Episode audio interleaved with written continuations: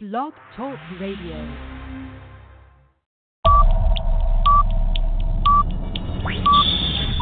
Ten, nine, eight, seven,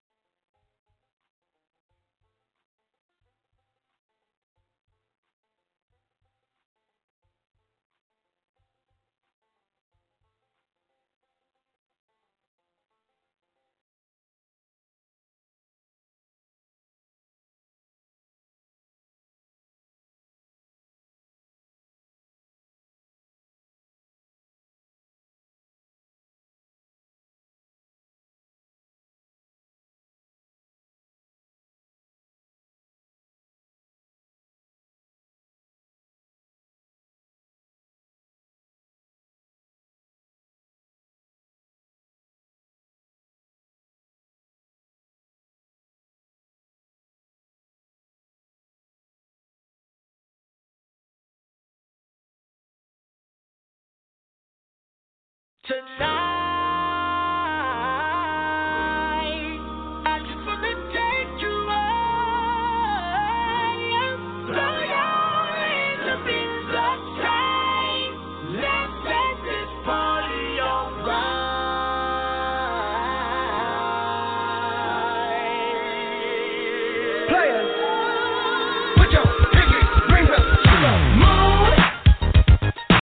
Air National Guard is a reserve component of the United States Air Force and serves alongside active duty Air Force members in times of a national crisis. In addition, the Air Guard serves the state and local community in a wide range of capacities. The reason people join the Air Guard is as diverse as our members and includes such reasons as a deep desire to serve their country, money for college, travel, new job skills, and the pride that goes along with belonging to the greatest military organization in the world. I joined because I felt a calling to serve my country, but I didn't want to be far away from my family, so the Indiana Air National Guard was a perfect fit for me. With over 95 different career opportunities to choose from and 100% paid college tuition to any state funded college, why not give us a call? Call 1 800 841 3103 or visit online at goang.com to find out more. Again, that's 1 800 841 3103. The Air National Guard, guarding America, defending freedom. It's double trouble, double the fun at African Safari Wildlife Park in Port Clinton, Ohio. See the largest antelope on earth, the giant eland, and the ugliest creature on earth, the African warthog. There's so much to see and do, including the Midwest's only drive-through safari. Feed the animals, see live educational shows, feel the excitement. Have your picture taken with a python or cockatoo. Feel the adventure. Shop the Symbol Lodge gift shop with items available from around the globe. Visit the snack bar or picnic facilities. Enjoy a pony or camel ride. Or cheer your favorite porker on to victory in the famous Pork Chop Down. Bring your family to see the rare and exotic animals at African Safari Wildlife Park in Port Clinton, Ohio. Just take Route 2 to the Route 53 North exit and follow the sign. Only 17 miles west of Cedar Point via Route 6. Open every day, rain or shine. When you don't go to geico.com, car insurance can be confusing. Like Swedish techno confusing. Bark, bark, meow, meow. Dance with me, purple cow. Bark, bark, meow, meow. Ooh, you lovely cow. Geico makes it easy. With 24 7 access, all you have to do is go to geico.com and you could save money on car insurance. It just makes sense. Unlike you know. Dance with me, purple cow. I like your moves. When you don't go to geico.com, car insurance can be hard. Like early 90s heavy metal hard. I'm yelling and screaming, and I'm loud. Roar. Geico makes it easy. You can review and update your policy or report a claim on geico.com or the Geico mobile app. Because shouldn't we all have a little less stress in our lives?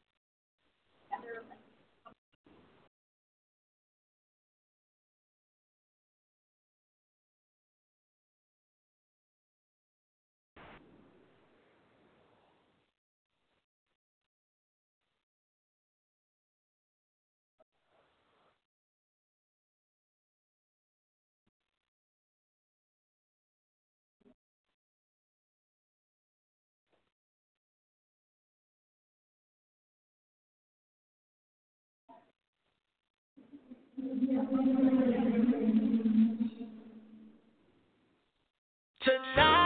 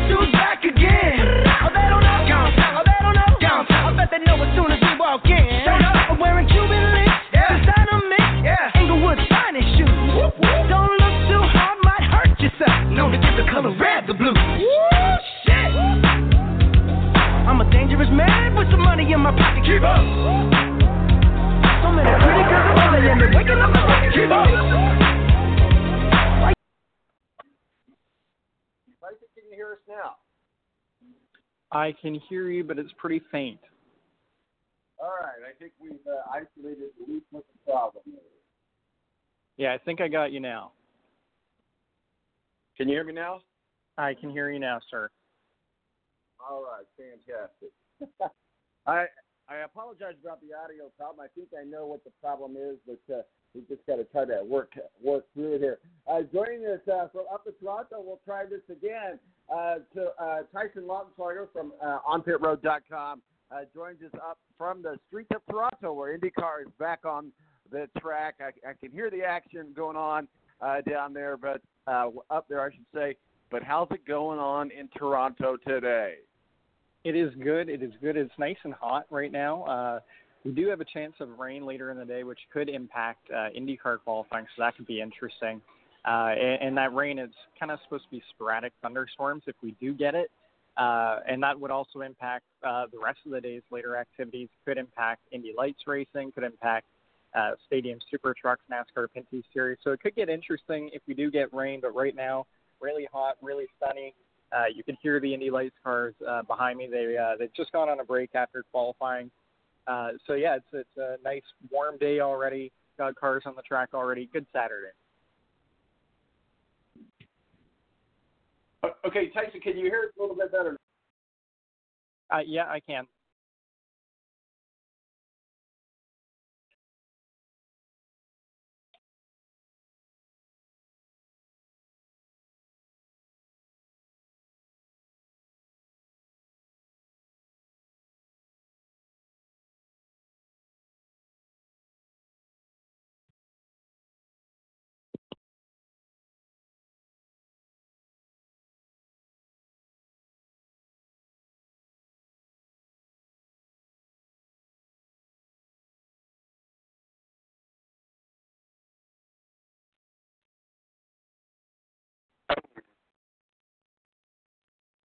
All right, Tyson, can you hear me? Yeah, I got you now. Oh man, one of those days, isn't it? It is one of those days. Action there in Toronto, real quickly before we get into some more IndyCar talk. First of all, congratulations on Toronto winning the NBA championship. Uh, but now you kind of lost without Kawhi. We were on Kawhi watch for a while. Uh, what are your thoughts as far as being a Raptor fan and and Kawhi coming to the Lake? I mean, to the Clippers. I'm sorry. Yeah, I mean it, it's it obviously hurts a bit, but brought us a championship, so we got that to go off of, and we still have Pascal Siakam, who I think is like a future star for sure. So I think Raptors will be all right. Uh, I was lucky enough to get to go to the parade, got a really good view. Uh, it was a really fun time getting to celebrate uh, with the city of Toronto. Well, that's good. It's always good when when your city wins a championship. Well, let's talk. About Yeah, we don't get that often here. no, well, they've never had it before as far as an NBA championship. So, uh, yeah, congratulations, and just move on from there, and uh, we'll see what how uh, Kawhi and Paul George uh, does in the Clippers. We'll be getting into that more detail on the craziness of the NBA a little bit later on in the show. We'll talk with us a little bit about the course, the streets of Toronto. This is through the streets of Toronto, which is a little bit different than the road course or obviously an oval course. Uh, but talk with us a little bit about the course there in Toronto. Well, it's an 11 turn track, and, and the one thing that all of the drivers seem to agree on, and there's not a lot of things that drivers tend to agree on, but the one thing they do always is turns 9, 10, and 11 are the big trouble spots. And this year we have an epoxy set up in turn 11 to make it a little bit more stickier, but it's also giving the, tri- the drivers more issues. Uh, we've seen a lot of drivers have trouble uh, early in practice already. Uh, Alexander Rossi has had his fair share of troubles uh, pretty early on, and he's not the only one. Uh, Marcus Ericsson crashing yesterday. That I believe actually happened in turn seven. Uh, but a lot of driver, drivers struggling, and it's not just IndyCar drivers. They're struggling in, in all the series. USF 2000, there was a big accident uh, in qualifying uh, yesterday. The NASCAR Pinty Series drivers, they've been struggling with it. So it's definitely a, a trouble spot, and that's one that most of the drivers will be uh, looking towards to try to manage uh, their tires, manage issues.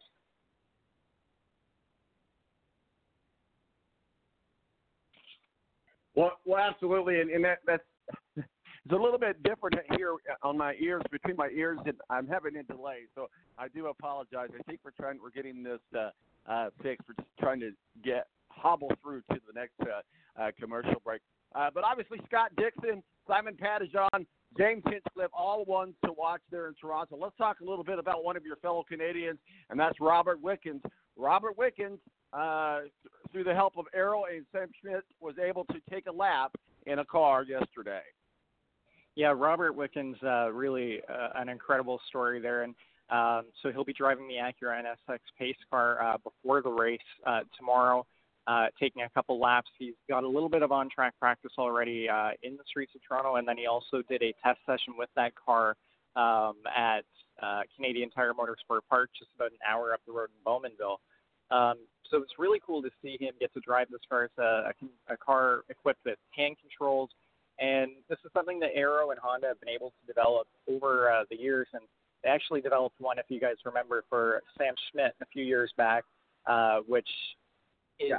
you know more than Pretty just hand controls. It's it's he uses his mouth basically to drive, and it's uh, it's really incredible to see the way that Arrow is able to be, to grow this technology. And uh, Robert and, and Honda and Arrow they all held a pr- uh, press conference yesterday, which was fun to to be a part of.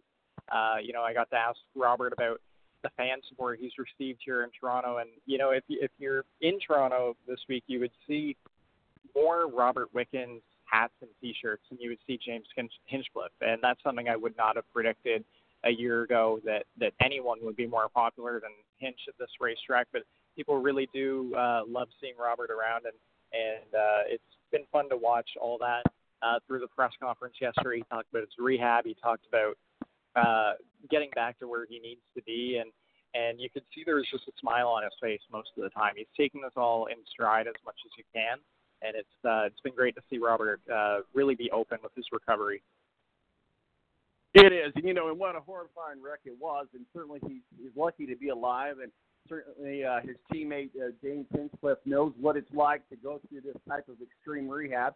He was able to come back as well, so hopefully uh, in the future we'll be able to see uh, Wickens in a car again. Well, now that we're talking about Arrow, we might as well start with um, Sam Schmidt and James Hinchcliffe.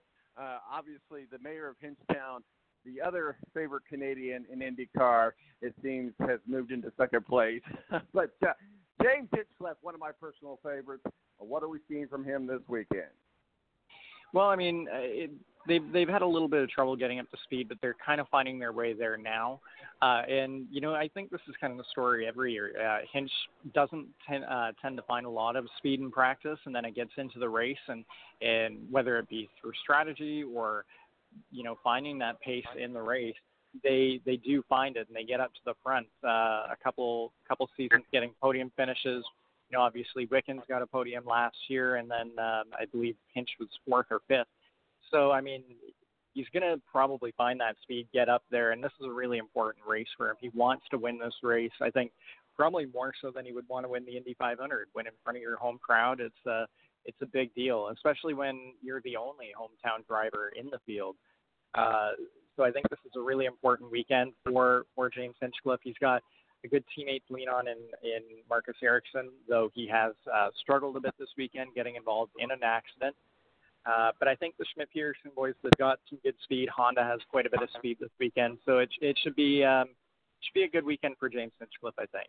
I don't know if it's going to be a win, but I think a podium is definitely in uh, in the realm of possibility.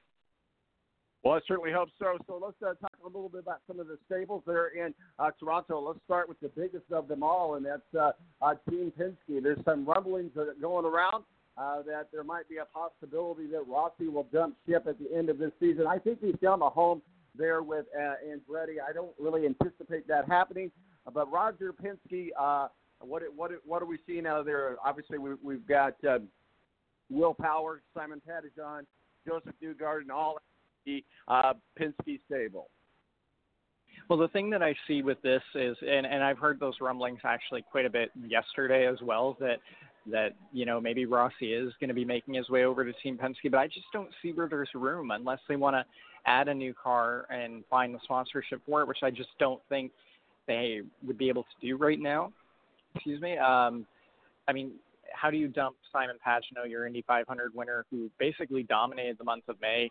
He's uh, he's not quite you know on a full season pace right now, but it's just I don't know how you dump an Indy 500 winner right after he wins it. Uh, Joseph Newgarden also having an extremely strong season. He's won a few races this year, and oddly enough, Will Power has kind of been the the weakest link of the Team Penske bunch. But that doesn't mean you get rid of him. I mean, this has kind of been a bit of an off year for him, but uh, you don't really. I, I feel like if you lose Will Power, that would be an asinine decision. So unless uh, Team Penske intends to open a fourth car again on a full-time basis, which uh, I think if that were the case, Elio wouldn't have uh, gone away. Um, I don't see Alexander Rossi jumping ship over to Team Penske, and, and kind of as you said, I think he's found a good home with uh, with the Andretti Autosport boys. So right now, I'm thinking, uh, as you can probably hear cars behind me, right now I'm thinking uh, Rossi's going to stay put. Talk a little bit about Andretti. Uh, what what do we see? I, I, okay, we'll go ahead and talk about Rossi there in Toronto, and I, I totally agree with you. I think that Alexander Rossi has found a good spot there with Andretti. Uh, but what are we seeing there with the Andretti camp?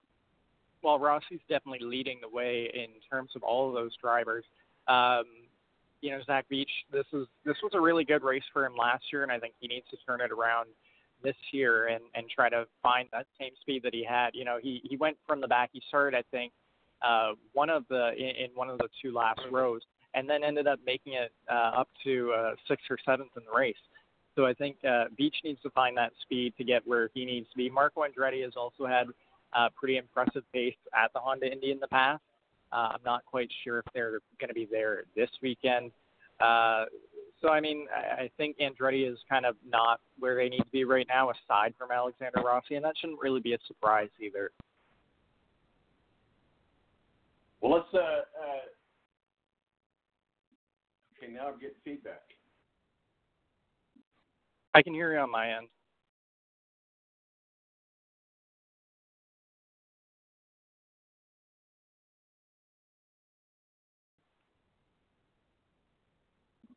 Okay, we're just gonna we're gonna keep hobbling through this, Tyson. I appreciate your patience uh, with us on this. Um, so because I'm, I'm multitasking here, I'm kind of uh, lost my notes, my place in the notes. So, uh, but go ahead and just walk us through tomorrow's race. What are we looking for? What are the dark horses? What are we looking for from qualification? And uh, what are some of the, the strategies that these teams will be putting together as far as fuel, fuel mileage, uh, tires, everything that counts in putting together a street court, course race? Well, I think one of the key things right now is we look back at yesterday's practice sessions and – again, like I was saying before, 9, 10, 11, those are going to be the trouble spots for people today. And if you can get through 9, 10, 11 uh, relatively smoothly, which, you know, I say relatively because it's kind of hard to get through a street course like Toronto uh, smoothly. Sorry, got cars behind me that were really interrupting me there. Uh, but if you if you can get through 9, 10, 11 smoothly in qualifying, you can probably put up a pretty good lap. Simon Pagenaud and Scott Dixon were the two quickest in uh, in the practice sessions yesterday, and I think somebody that you really have to watch for is uh, Felix Rosenqvist. I think I say this a lot, but particularly on these street courses is where he's been putting up his best results. Uh, you know, obviously the debut at St. Pete was pretty spectacular. It seemed like you know he was maybe going to pull a Wickens and almost win on debut. Uh, he was really strong in Detroit as well. Those are his two best finishes in IndyCar in the two uh, street courses there. And he's been pretty quick in practice as well. Uh, I believe he was second quick in the, the second practice yesterday. So I think, uh, and he's got a you know veteran teammate to lean on in Scott Dixon, who has won here several times and is defending winner of this race. Uh, so I think Dixon, Pagenaud, Rosenqvist, the guys that were fast yesterday, those are going to be the guys you want to keep your eye on uh, today and uh, throughout the rest of the weekend.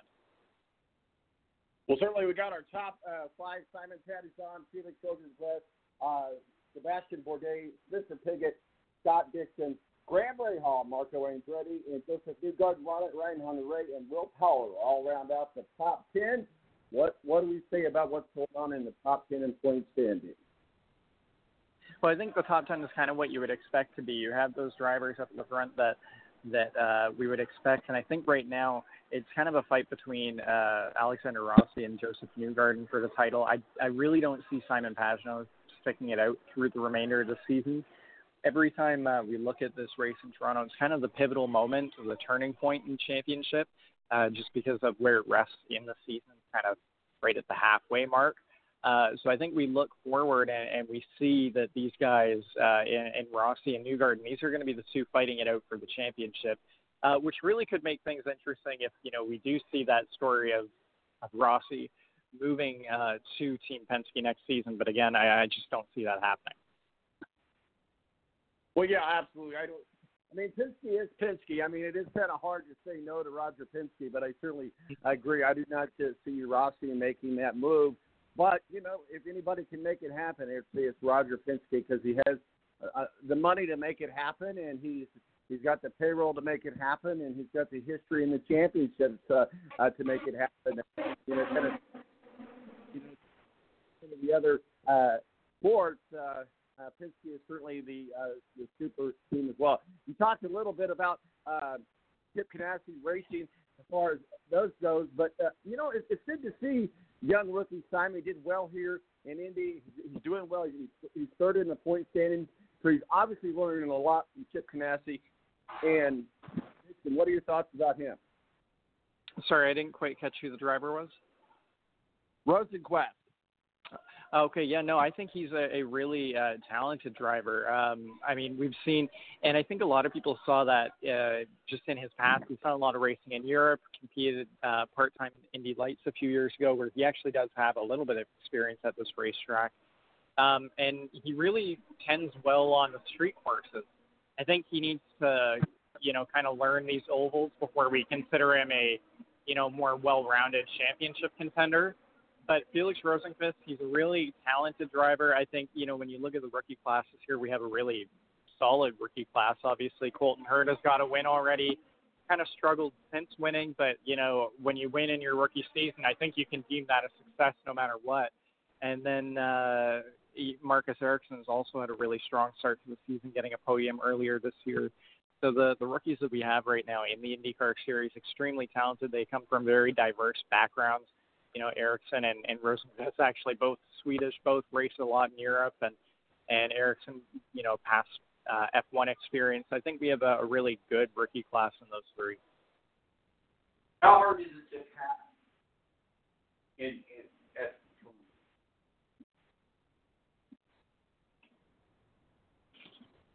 How hard is it to pass at Toronto?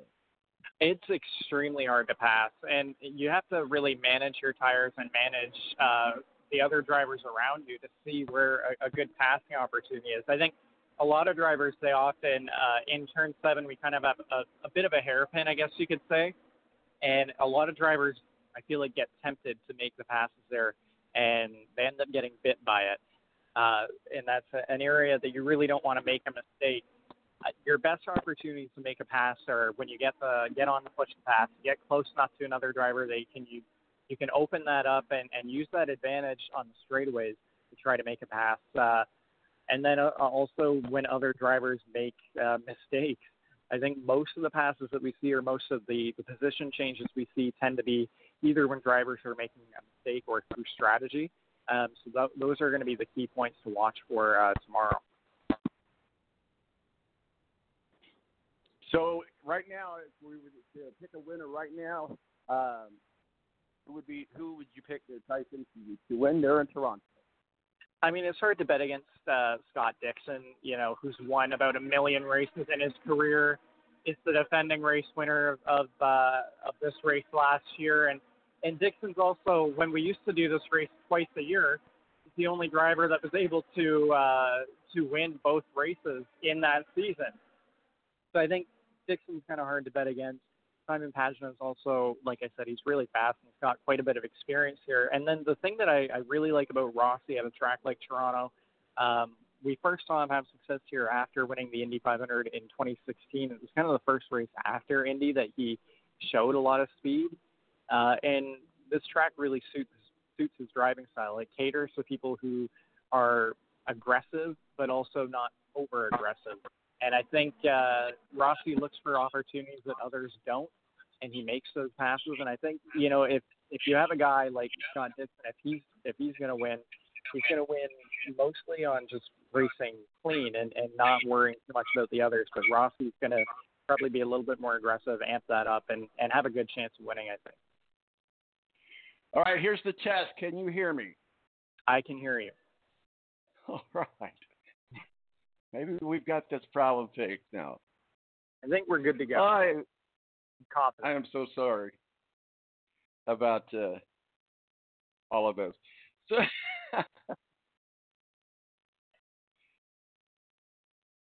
so Tyson Lautenschlager, where can people find your work and your masterpieces, sir? Well, you can always go to onpitroad.com to check out uh, what we've been doing. Uh, obviously, got some good content. Uh, so far, it's been covering more so the Pinty Series. Uh, if you are interested in the Canadian NASCAR Series, that's NASCAR Pinty Series. We got a, a couple of pieces up on there. Uh, Alex Tagliani, uh, I spoke with him yesterday about the new tire that uh, NASCAR is using. They've shifted away from Goodyear in the Pinty Series to General Tire, and it's made quite a bit of a difference. That's uh, one of the interesting things I've been working on later today. I'll be talking to Sage Karam about making his return to IndyCar street racing this weekend, so you can look for that uh, later this afternoon. Tyson Lautenschlager on pitroad.com joins us from the streets of Toronto. IndyCar's up in Toronto uh, this week. Tyson, we appreciate you joining us. Have a good race weekend, sir. Thanks, you too. Thanks, Tom. All right, thank you. Tyson uh, hobbling along with us with our uh, audio issues this morning. I tell you, fun stuff, fun stuff. We'll be right back with Tony D- Donahue of the Tony D podcast. Going to jump into some NASCAR. Was informed late last night that uh, Steve Wilson is sick and unable to join us uh, for um, uh, the the NASCAR segment. So it's just going to be Tony and I. We'll be right right back here on the Balance Radio Network. I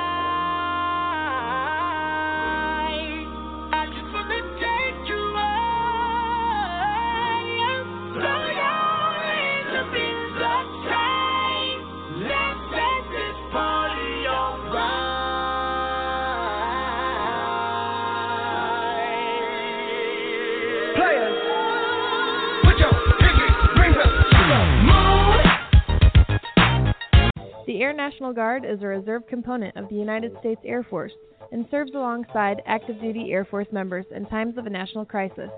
In addition, the Air Guard serves the state and local community in a wide range of capacities. The reason people join the Air Guard is as diverse as our members and includes such reasons as a deep desire to serve their country, money for college, travel, new job skills, and the pride that goes along with belonging to the greatest military organization in the world. I joined because I felt a calling to serve my country, but I didn't want to be far away from my family, so the Indiana Air National Guard was a perfect fit for me. With over 95 different career opportunities to choose from and 100% paid college tuition to any state funded college, why not give us a call? Call 1 800 841 3103 or visit online at goang.com to find out more. Again, that's 1 800 841 3103. The Air National Guard, guarding America, defending freedom.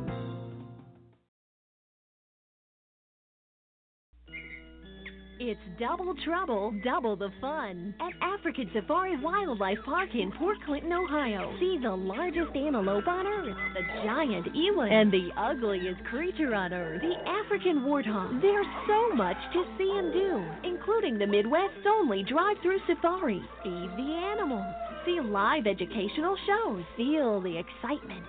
Have your picture taken with a python or cockatoo. Feel the adventure. Shop the Symbol Lodge gift shop with items available from around the globe. Visit the snack bar or picnic facilities. Enjoy a pony or camel ride. Or cheer your favorite porker on to victory in the famous Pork Chop Down. Bring your family to see the rare and exotic animals at African Safari Wildlife Park in Port Clinton, Ohio. Just take Route 2 to the Route 53 North exit and follow the sign. Only 17 miles west of Cedar Point via Route 6. Open every day, rain or shine.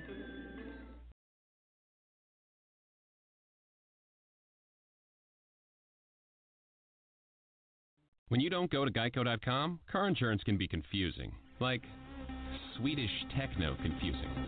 Bark, bark, meow, meow. Dance with me, purple cow. Bark, bark, meow, meow. Ooh, you lovely cow.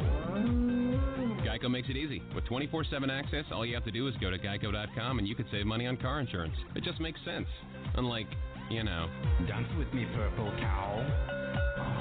I like your moves. When you don't go to geico.com, car insurance can be hard. Like early 90s heavy metal hard. I'm yelling and screaming, and I'm loud. Roar. Geico makes it easy. You can review and update your policy or report a claim on geico.com or the Geico mobile app. Because shouldn't we all have a little less stress in our lives?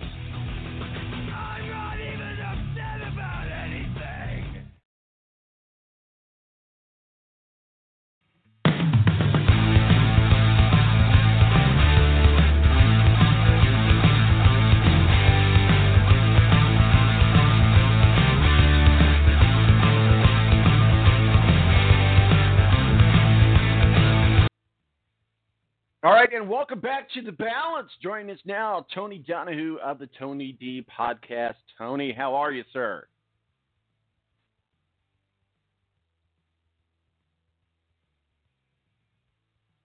Oh, maybe we don't have Tony yet. it's been one of those mornings, let me tell you. Well, we'll try to get a hold of Tony. Man, can I just go back to bed? I mean, literally, I just want to go back to bed and try this all over again.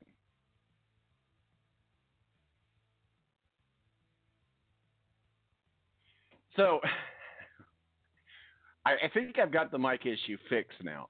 So uh, we're efforting now to get a hold of Tony Donahue. I thought I had him there, but uh, uh, we we didn't have him. But um, so we'll we'll get we'll get him here in just a, a moment. We're going to talk some NASCAR here with Tony uh, as well. And you know, sorry about the audio issues, but you know, hey, that's live radio for you. The show must go on.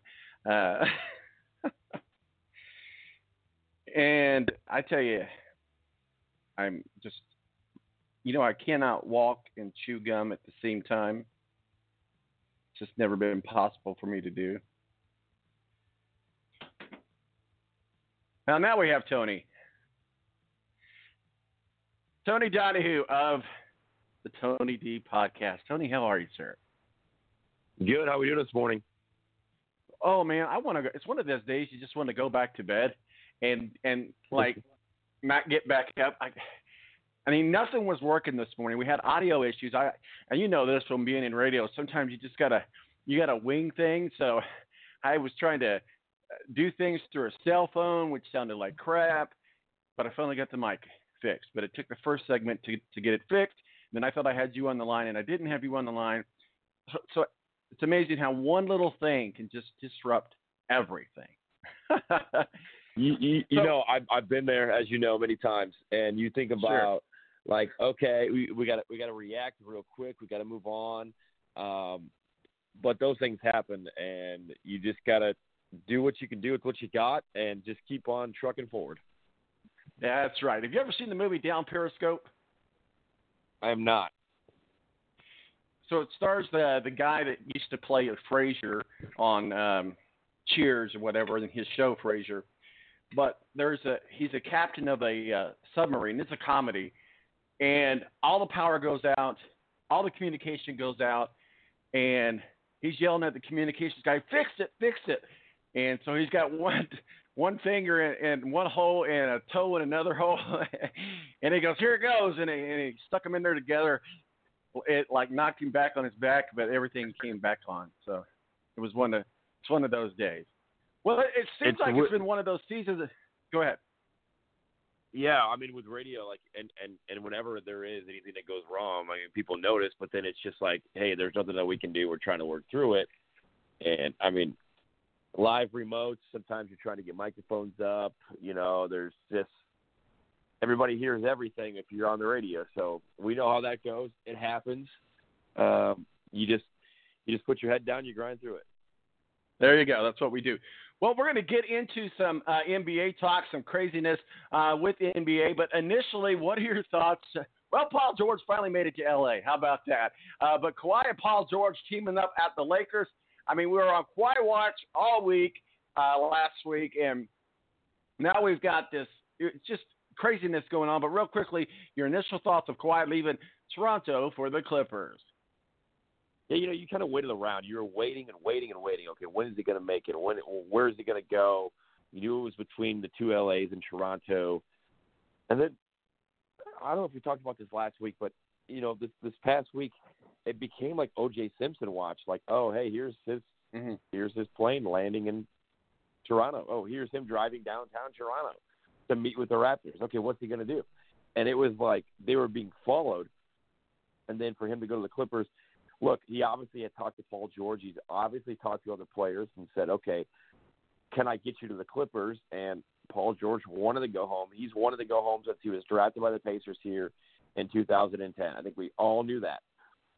But to put it together in a package like it did and get all those picks for Oklahoma City, Oklahoma City has hit has totally just hit the reset button and said, okay, we are going to get a bunch of picks and we are going to try to build for the future. But but Kawhi, Paul George in L.A., Patrick Beverley, people forget, is still there.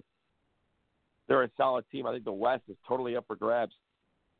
And the monkey wrench in the whole thing was we've learned what 48 hours ago that Russell Westbrook's going to the Houston Rockets. So it just I, I think it's finally done. I think it's finally settled down, and we know everybody's going to be playing. Um, but it's been the most crazy off season for the NBA that I think I've ever seen. Oh, absolutely. And certainly going to be fun to talk to. We'll get into that in a bit. Let's talk a little bit NASCAR. NASCAR had an exciting uh, week last weekend. Uh, I mean, even though they couldn't uh, quite get the race finished there in Daytona, I tell you what, how good was it for this kid from Indiana, Justin Haley, uh, who uh, wins in a kind of a weird, bizarre sort of a way. And to backtrack one year at the Xfinity race, he won there at Daytona, but got disqualified because he he passed down in the double yellow line there, which is a big no-no, and so he was disqualified. Uh, then one year later in the Cup race, uh, due to that mammoth wreck that was caused by um, Austin Dillon, and just wiping out the entire field, and then you had weather, and then they just uh, pushed. Them into the pit row and just kind of left them in the order that they were. That left Justin Haley in in first uh, position. They tried a couple times to get him back out there, and it was really a lightning issue. And whenever there's lightning within eight miles of a track, uh, NASCAR rules and regulations say we can't run the race. It doesn't matter if there's no rain on the track or not. So eventually, the weather did not pan out, and they called it a race. Justin uh, Haley wins. But what are your thoughts about a lot of action there in Daytona last weekend? I know the racing was great, um, and then you get past that second stage, and you knew that the race was official, and then you got to feel bad for Kurt Busch, do you not? I mean, you think about a guy that mm-hmm. is trying his hardest to get into the chase, has not won a race this year, has ran pretty well in his first year at Ganassi, but you know, the, like you said, the lightning is coming, and the rain is there. We know that, but like they were getting ready to go back green and he Kurt Busch like, okay, we're not going to come in until we know it's going to go green. So NASCAR gives the one to go, and Kurt Busch is like, okay, we got to come in, and then they get the one to go. Kurt Busch slides on a pit road, then down the backstretch, lightning again. And oh, Justin Haley, some guy who's not supposed to even be in the top 20, is all of a sudden le- leading. Uh, I thought that they would have called the race earlier had it been a Kurt Busch or a Jimmie Johnson in the lead. I think that NASCAR wanted everything that they they they they took every moment that they could to make sure that okay, can we get this race in? Can we not get this race in? And when they decided when the rains picked up again, it was Justin Haley in the lead. So great for that kid after finishing second the night before in the Xfinity race after like you said, getting a win taken away from him last year at Daytona. Um, the 20 year old from Winamac, Indiana, uh, gets his first career NASCAR win. And look, it doesn't matter how you do it. It doesn't matter if you deserve it or not, or if you're the best car or not. When you get a NASCAR win, you're always going to be a winner in NASCAR, and that was that was big for, for the 20 year olds. Well, you know, IndyCar driver Noah is from the same town as uh, as uh, Justin uh, Haley, Winamac. Did you know that? What, I mean, you think about all these guys, and all these guys in sprint cars. Um, I think Noah's from Florida, if I'm not mistaken. Oh, Um, is he okay? I thought he was from or okay. Vegas. No, no, yeah, Noah's from Vegas. But Okay. you think about these guys that move here, kind of, kind of the Jeff Gordon route. Hey, we're, you know, we live out west, but we need to get into an open wheel car.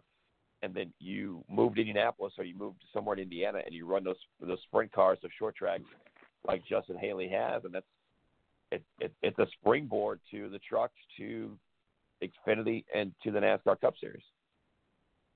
Well, let's get into the, the race down in Kentucky. Uh, night races this week. Uh, last night it was the Xfinity race. Uh, uh, Custer, Bell, Reddick, and Annett round out the top four, uh, followed by. Um, and then I believe Justin Haley was in 10th uh, yesterday, uh, was running 27th. Uh, but the Xfinity takeaways from the Xfinity race, we'll get into the NASCAR Monster Cup race tonight. Yeah, I think it's the the the cool part is Daniel Suarez on the pole, and a guy who, you know, obviously is not from America. He's from Mexican nationality. You can have your thoughts on that all you want, but Stewart Haas Racing hasn't won a race this year. They're finally fast at Kentucky. You're kind of waiting for Kevin Harvick. You're kind of waiting for Clint Bowyer to knock down that door and get a victory. Uh, and we'll see if Stewart Haas Racing will be able to do that tonight in Kentucky because they're desperate for a win because you've got to get a win to get in because you got the top 16. Jimmie Johnson's right there. You've got guys that um, haven't won a race this year, and they have to be right there. And there's going to be so much strategy that's going on this summer for drivers trying to get that win this year to punch their ticket into the quote unquote playoffs. Let's talk a little bit about uh, the Kentucky track uh, down there. Uh, it's a hot track. It's a fast track. It's a huge oval. It's a very uh, one of those tracks where we're going to see some high speeds. Uh, I, I'm trying to remember if it's a plate race or not, but it certainly is one that's going to attribute a lot to high speeds. And we're going we've got some hot temperatures down there, even though it's going to be in the evening. So we could see a lot of uh, action and possible melee on the track tonight. The cool thing about Kentucky and what they did was they kind of added the second groove by laying down that I forget what it's called P1 or something, and it's it, it's a sticky substance that goes around the racetrack to give more grip, which in turn makes it easy for drivers to use that second and third lane because this was a one groove racetrack for so long, and they add this. It's a sticky substance that gives drivers more grip, and they're going to see drivers like Kyle Larson, especially, go to the top and try to make that second and third groove work. So it's a bumpy racetrack. It, it, it's very tough on the drivers because it's so bumpy. It hasn't been repaved since they started racing there back in 2000. And we'll see what we'll see what these drivers can do because there's going to be a second and third lane option tonight, which we really haven't seen over the last two or three races at Kentucky. Well, we're absolutely good to see see what happens, and let's see how, how well Chevy does. If you could look at all the uh, Chevy drivers last week in Daytona, they had a strategy, and it was uh, basically it, it dominated for the biggest part of the race. Um, how strong is Chevy as as opposed to Ford and Toyota? How strong is Chevy this year in the series? It looks like they're pretty strong, and they're they're going to be a dominant force to to deal with. Well, I think the dominant force you got to look at is Joe Gibbs Racing and Team Penske. You know, outside of Chase Elliott winning once, and then obviously Justin Haley last week in a fluke scenario, you look at Toyota and Ford being dominant. Now, what Chevy did last week was perfect. They they they played it right. They got everybody together. They had five or six drafting partners. Um, I think I think we're going to see a lot of teams flex their muscle tonight and kind of play that strategy because Chevy needs to win. They only have Chevy only has one driver right now inside of the playoffs, so that has won a race. So you got to get guys like Kyle Larson and Kurt Busch who are in Chevys towards the front and try to get them a win so that you know that they are for sure locked into the playoffs because outside of Chase Elliott, I mean William Byron needs a win, Jimmie Johnson needs a win. Um, Alex Bowman got a win in Chicagoland and showed that Chevy can perform on those mile and a half tracks. So you're right. The mile and a half courses have been good for Chevys. They just need another driver to win so they can have at least three guaranteed entries into the playoffs. Yeah, you're absolutely right. We'll see what what, what happens. Let's kind of go through the top ten uh, drivers here as they stand in, in uh, standings currently. Joey Logano, uh, obviously in, the, in a Ford there, but what are your thoughts? No, 22 Joey Logano. it's always hard to not look at Joey Logano and say, okay, I want this guy to win. I'm not the biggest fan of Joey Logano, but he's going to do everything he can to win. He's one of the top drivers in NASCAR right now.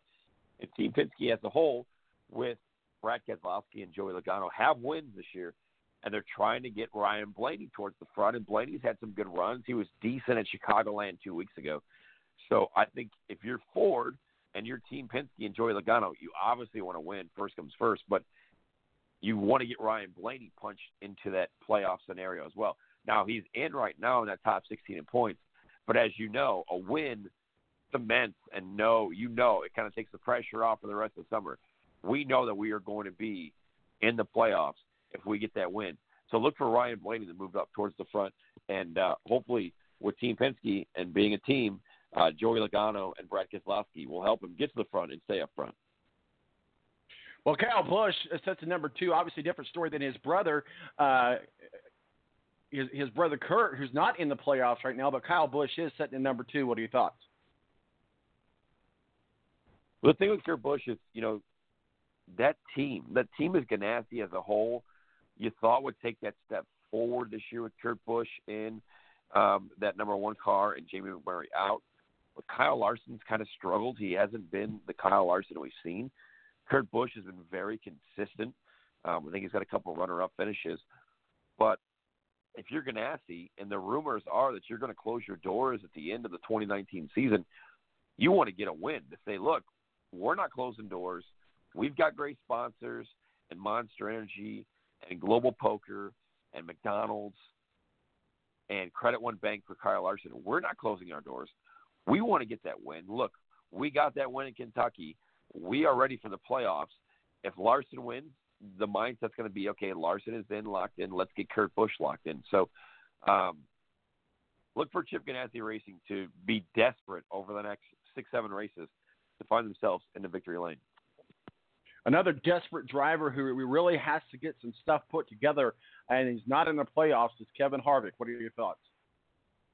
Yeah, the thing with Kevin is like, you, if you were just, let's say you were in a coma and you woke up on, you know, July 12th and you said, hey, what's going on in NASCAR? You would probably think, oh, well, Kyle Busch has the win. Oh, Brad Keselowski, Joey Logano, Martin Truex Jr. has won.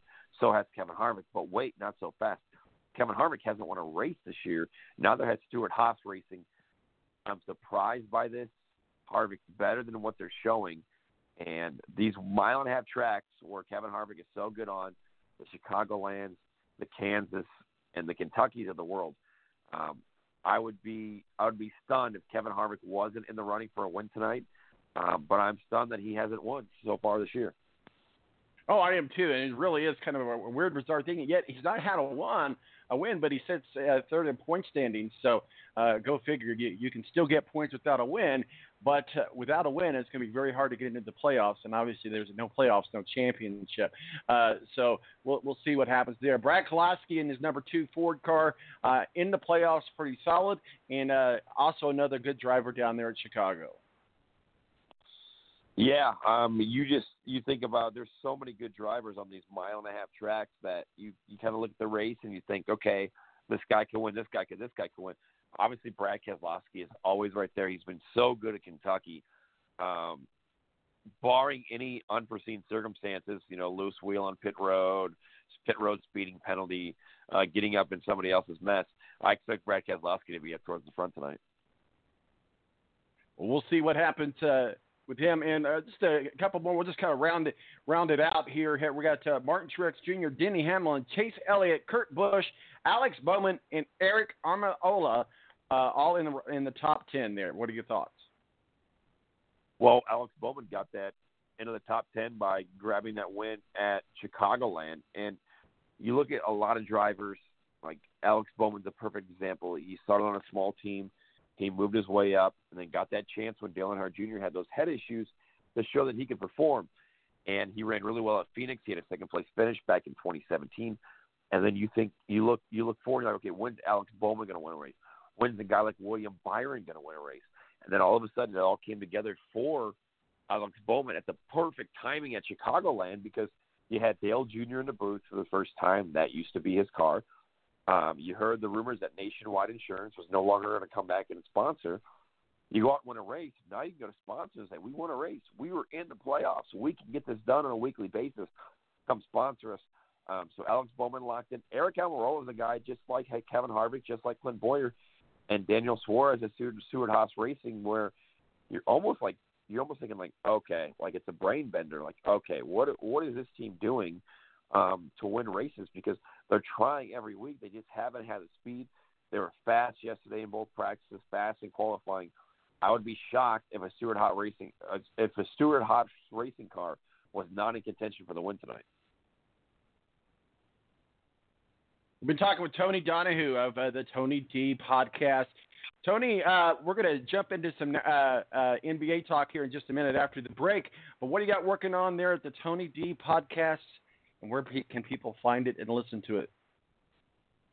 Yeah, if you go to uh, Anchor Podcast or iTunes, Spotify, just search the Tony D Podcast. Um, I had an All IndyCar one and my thoughts on the Pacers earlier this week and the moves that they made, which, as you know, became official because the moratorium was over, um, and just the, the welcoming that Malcolm Brogdon, uh, Lamb, T.J. Warren got and just the moves that this team has made to to, to better themselves throughout the offseason. We'll be right back. We're be talking with Tony Donahue. We're going to get into some NBA, some crazy talk with NBA, a lot of chest bumping, a lot of ball hogging. We'll see what's going to happen right here on the Balance Radio Network. 917 889 8516 is our digits. We'll be right back. Tonight.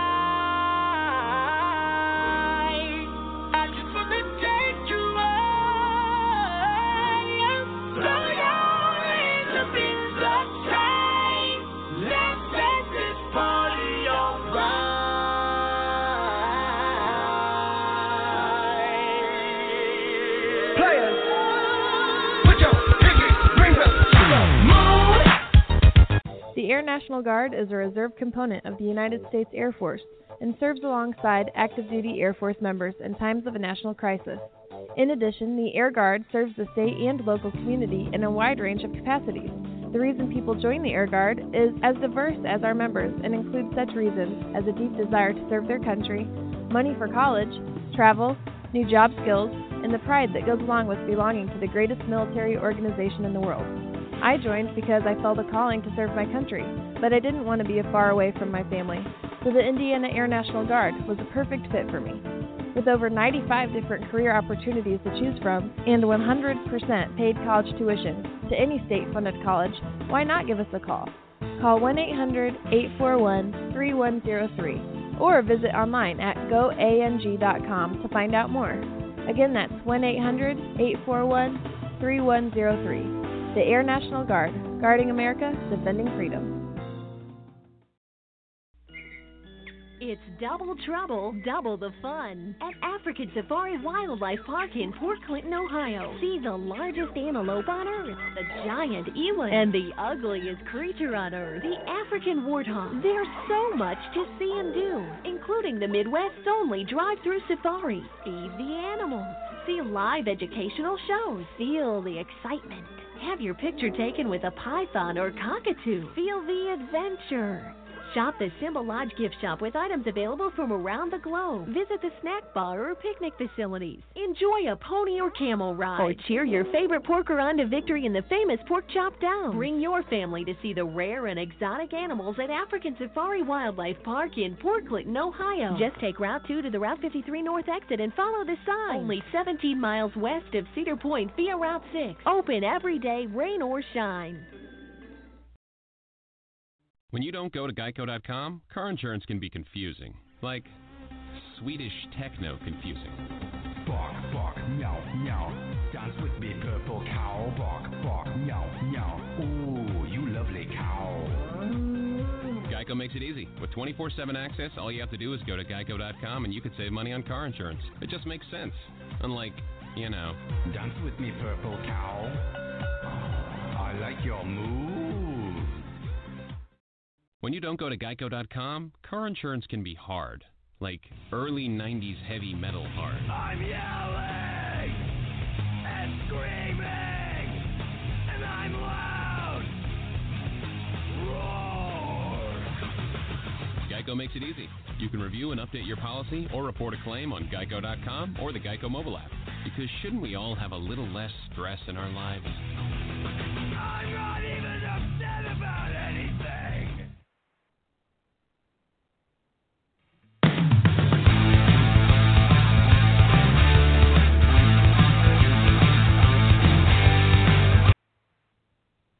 All right, we're back. Welcome back to the balance. My name is Tom Marquis, El Presidente. 917-889-8516 is our digits. One hour in the can. Thanks to Tyson Lautenschlager on pitroad.com. Joining us from Toronto, IndyCar in Toronto, breaking down the Toronto race uh, in the streets of Toronto. And joining us also is Tony Donahue of the Tony D podcast, talking to NASCAR NBA. Tony, welcome back. Didn't get your thoughts on the IndyCar race there in Toronto. Any any uh, thoughts or chimes chimes in that you'd like to give us on the IndyCar race in Toronto? Um, I, I was talking about this earlier in my podcast. You know, everybody's talking about how great this championship race is, and it is. You've got two Americans at the front with Josef Newgarden and Alexander Rossi, but the rookie battle, the rookie battle this year has been so intense. You know, I thought last year was the best IndyCar field we we have seen with with Robert Wickens um, as a rookie, but you look at this year, Colton Herta has a win, has a pole, and he's fourth. He's dead last of the four rookie drivers in points. You've got Felix Rosenqvist, who was top five in the practice session yesterday, um, leading the points. Santino Ferrucci's right there, Marcus Ericsson, and then Colton Herta. So you got two different races heading into the streets of Toronto this week. You've got the championship race, which is really heating up. But that rookie race is something to keep your eye on too, because the four rookies, and although they're rookie in name, and Colton Herta is 19 years old, but Marcus Ericsson, Felix Rosenqvist have a lot of experience in Formula One cars, and Santino Ferrucci has been a guy that, you know, we weren't sure if he was going to be full time in that 19 car. They put him in full time. He's ran well. He ran well at the Indianapolis 500 with a top 10 finish and scoring Rookie of the Year honors. Um, the rookie battle is just as intense and just as exciting as what we see uh, in the championship battle up front. Well, absolutely, we'll be curious to see who gets that that rookie of the year. I know uh, I've talked about it with some other people on the show here. And, you know, it's it's it's a battle, that's for sure. You know, let's talk a little bit. I was just talking to uh, uh, Tyson, who's up in Toronto, and he's like, you know, uh, for the longest time, James Hinchcliffe was the the favorite hometown driver here. But here recently, over the last couple of months, it's been Robert Wickens. You know, he's not been in a race car, and I guess it was just he did a press conference yesterday there, but he was able to get in a car, especially uh, fitted car, just for uh, Robert. If you remember, it's the same kind of car that uh, uh, Sam Schmidt's been able to get out on the track with, and it's uh, put together by Arrow. Uh, what are your thoughts about that? How cool is that? And It's, you know, obviously James Hinchcliffe knows what it's like uh, for his teammate to go through. He went through something very similar, and uh, both escaped death. And Hinchcliffe was back on the track, and I wish the best for Robert Wickens. But it was certainly a good positive sign to see him out there on the track in, in Toronto yesterday yeah, really cool for Robert Wickens um, to get out, like you said, in his home country. And you obviously never want to, um, you never want to see anybody get injured. You never want to see anybody have to go through rehab. But I thought, okay, if this is going to happen, and you know he was going to be injured. It's it's a, it's a good thing and a blessing in disguise that he's with Arrow Schmidt Peterson Motorsports because Sam Schmidt, a paraplegic, has been through this type of thing. And you look at what the rehab that he's done and being able to drive that car and the electronics that Arrow has done. Um, it was cool to see yesterday. Robert Wickens continues to be an inspiration uh, for a lot of people, including myself. Um, and hopefully one day we see him back. We see him back in the cockpit of a competitive race car. Uh, that would be awesome, and it would be awesome to see him back at the Indianapolis 500. And so we certainly wish him the best in recovery. Toronto in the news again. Big news. Part of the uh, chess match that has been known as the NBA free agency that has just kind of just been. Uh, you want to say craziness? I, I don't know. If you could put one one word de- uh, defining the 2019 NBA free agency, Tony, what would it be? Uh, wild um, crazy. uh, nobody expected to see a lot of what we've seen. Nobody thought that these moves are going to happen. And I thought the last domino to fall the last time we talked was all right. When once Kawhi gets to where Kawhi needs to go, um, then we'll know. And then once Kawhi got to where he needed to go, I thought, okay, everything's fine, it's balanced. And then all of a sudden, these rumors started happening with, you know, Russell Westbrook's not happy in Oklahoma City. Obviously, Paul George wasn't. Obviously, those two had talked to say, okay, well, we're neither of us are happy here. Can we move? And then we see Paul George get traded and move to the Clippers to play with Kawhi Leonard, and now we've seen that Russell Westbrook has gone to the Rockets. So I don't ever remember seeing this much movement in NBA free agency. It's been wild, it's been crazy, and it's been fun. Well, it certainly has been, and it's, it, it's exploded since the beginning of June 30th. Last week, we, Kyrie Irving, Kevin Durant uh, teamed up in Brooklyn. Kawhi Leonard and Paul George, as you mentioned, teamed up with the uh, Lakers.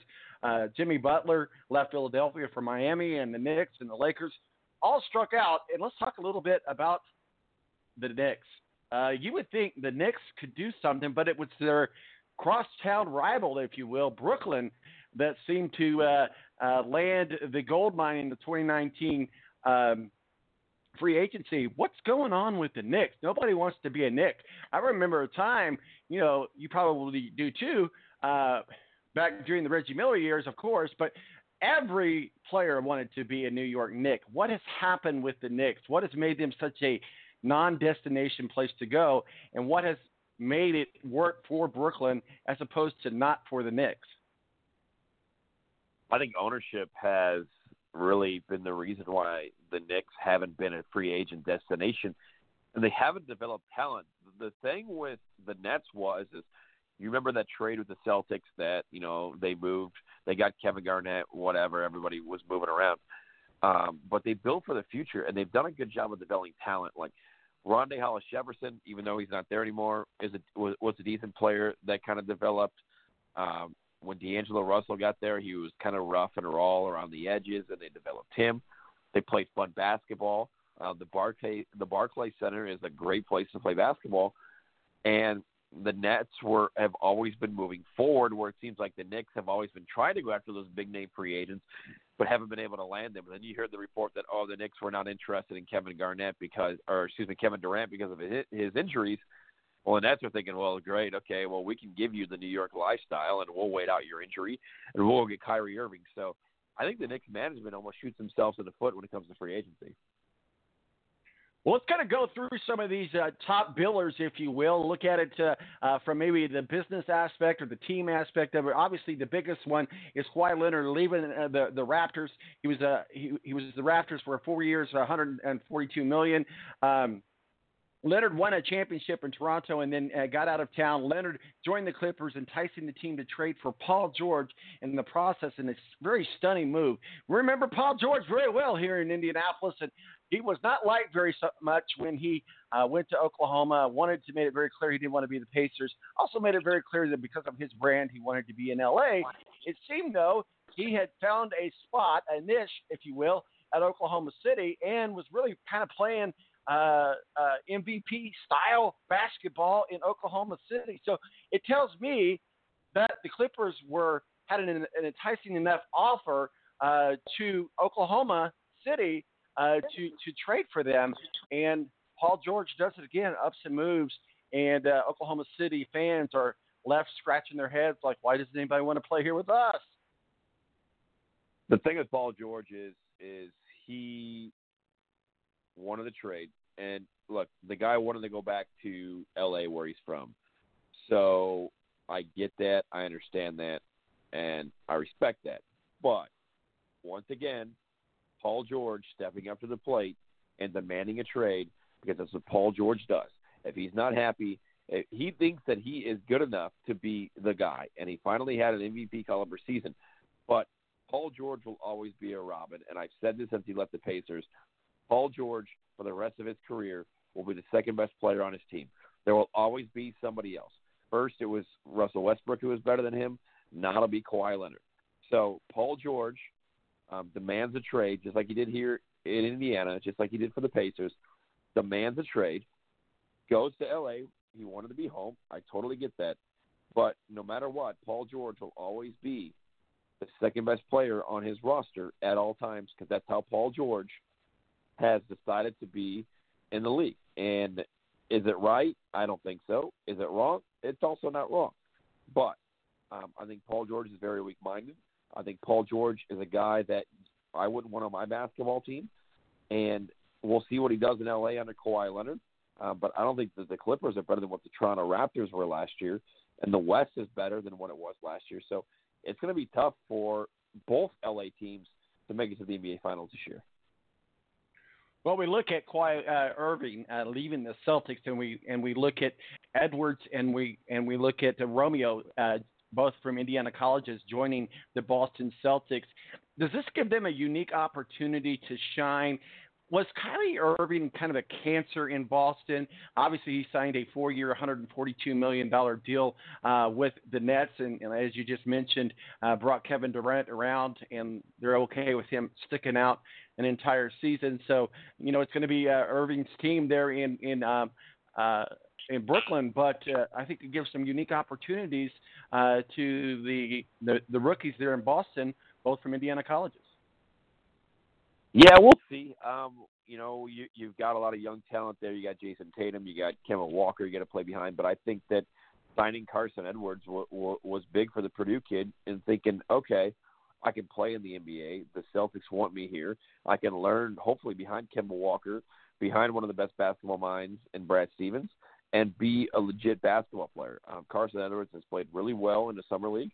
Um, looking forward to see what he does in the NBA.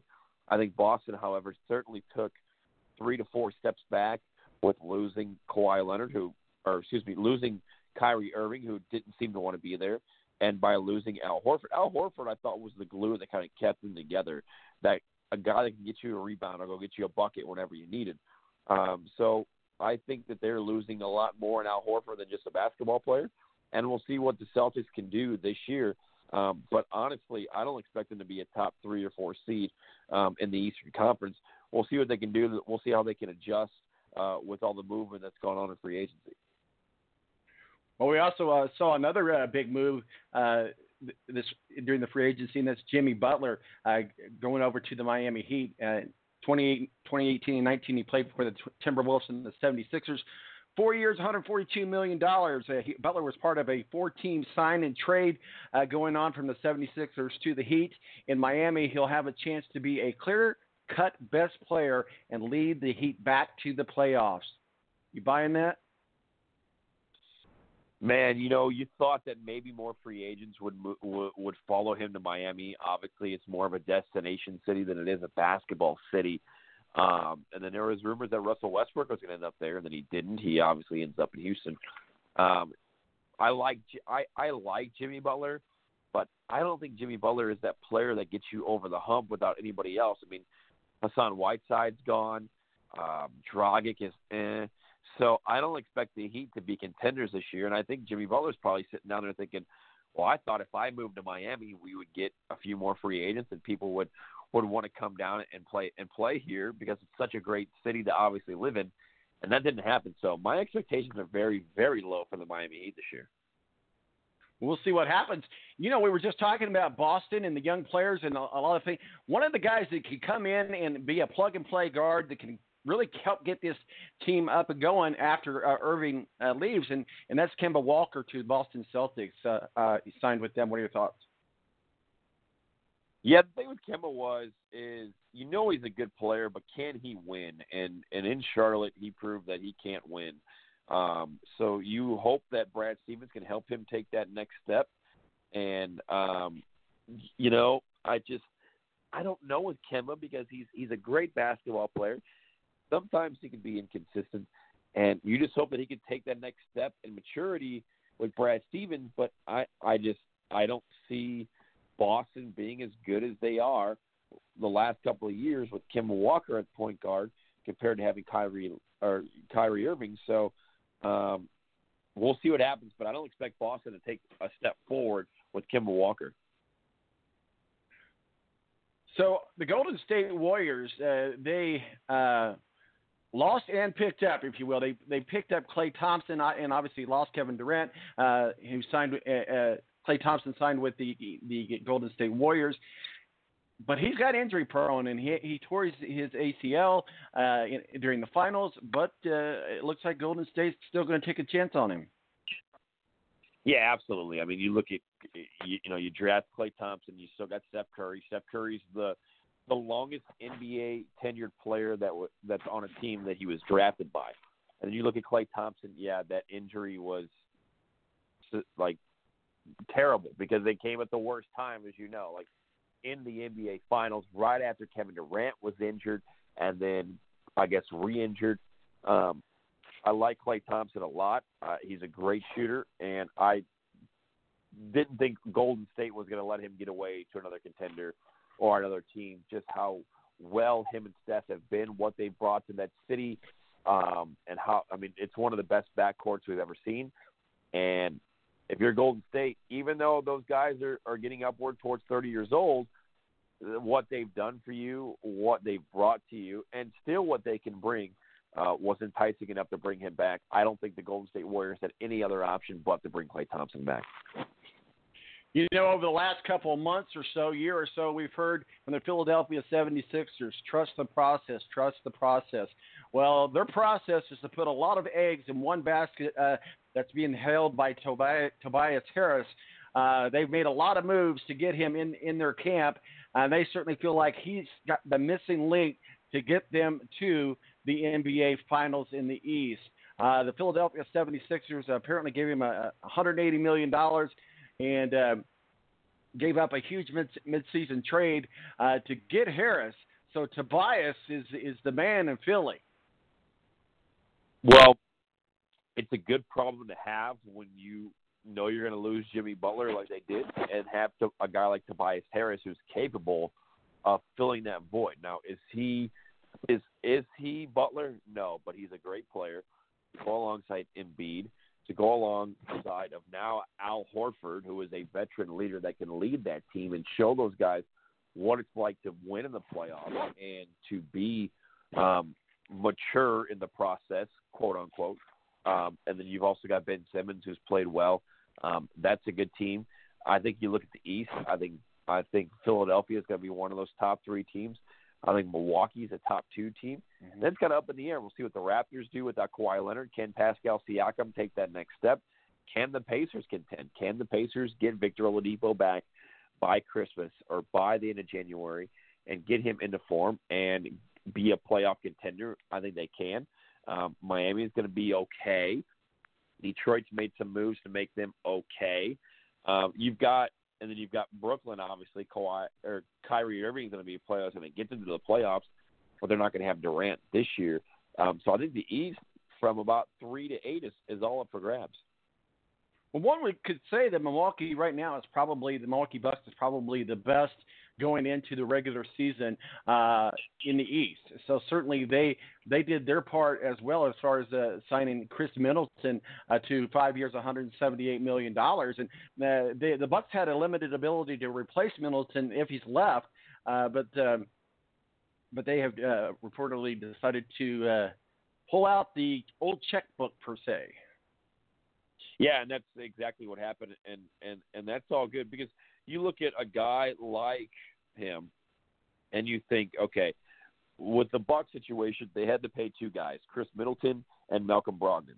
Well, Khris Middleton's been been great for them. It's been a piece to go alongside of uh, Giannis Antetokounmpo. He was an All Star last year and a player that they needed and did not want to get away, so they re-signed him, like you said, open the checkbook, and that kind of opened up a possibility of a restricted free agent like Malcolm Brogdon walking and getting a better contract like he did here in the Pacers. So um, I like Khris Middleton, and I'm I'm glad he signed there because it kind of opened it up for the Pacers to be able to sign Malcolm Brogdon with Middleton signing in Milwaukee. So uh, was was glad to see that.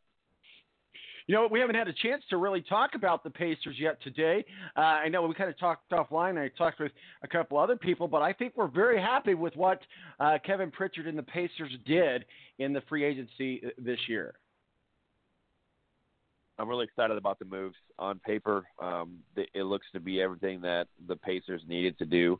Um, I think the biggest dodge bullet was actually not getting Ricky Rubio, and was a guy that I didn't think would – would fit with the Pacers was a guy that they needed to go out and spend money on, and they obviously made a phone call to the Bucks, tried to work something out. The Bucks said, "Okay, we'll take, you know, those those assets that you got. You know, they they they earned, they made moves this this draft to get those two those two draft picks, and they've made moves to uh, be able to acquire assets to obviously put forward and to sign Malcolm Brogdon. I thought that was huge. Jeremy Lamb's a guy that I know can, can continue to grow and can shoot the basketball. Um, Malcolm Brogdon was first in the NBA last year in free throw percentage, while Jeremy Lamb was sixth. And you look at all the the heartbreak and the rimmed out free throws that the Pacers have had to live through the last couple of years with Bogey, with guys like Darren Collison, and even back to the George Hill area. So now you have two great free throw shooters. You have two guys that can grow and adapt and adjust to playing basketball with Victor Oladipo. Um, so I think the Pacers are set up for the near future, and I like it.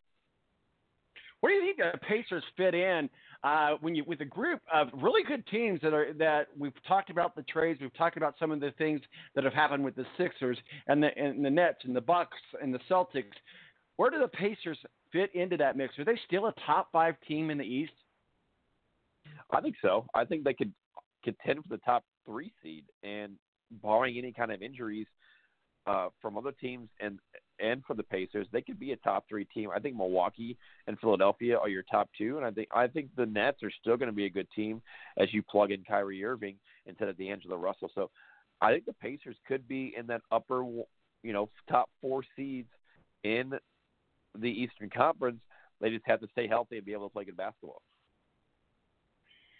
So we've seen some uh, during the free agencies. We've seen some people team up. For example, we talked about Kawhi Leonard and Paul George. Not necessarily that this is one of those situations where they both like to have a ball, but let's say that we have some scenarios which we saw pan out where both uh, team, both players uh, that teamed up on a new team are used to being ball hogs. Who's the biggest ball hog uh, matchup in the 2019 season, and are they going to be able to play together? I think so. Um, I think Durant, you know, you, you you thought when he went to the Warriors, you were like, okay, wh- where are the shots going to come from? What's he going to do? How's he going to adapt to Steph Curry's team and what Steph Curry has built there? But I think with the Nets, I mean, I think Kevin Durant is so good at creating his own shot and hitting that outside jumper that Kawhi Leonard will be able to hit him, and or I keep saying Kawhi, Kyrie Irving will be able to to hit him and find him in spots. Um, so I think there'll be plenty of shots for those guys. Um, and then you, you've got a you've got a lot of role players with the Nets, like like a Joe Harris, guys that don't really need the ball in their hands, but when you need that bucket, they can get it for you. Um, so I, I think they'll be just fine, and I think we have the most balanced NBA we've probably seen in the last 20 years. Let's talk about the Lakers. Uh, LeBron James has his team at the Lakers. He has his Space Jam. He has the Lakers right where he wants them. Um, there's a lot of hope and expectations, if you will, uh, for the Lakers to, to get to a championship, especially with what the apparent demise of the Golden State Warriors are. So the Lakers are really going in with some high hopes and expectations that they've made the right moves with the right people.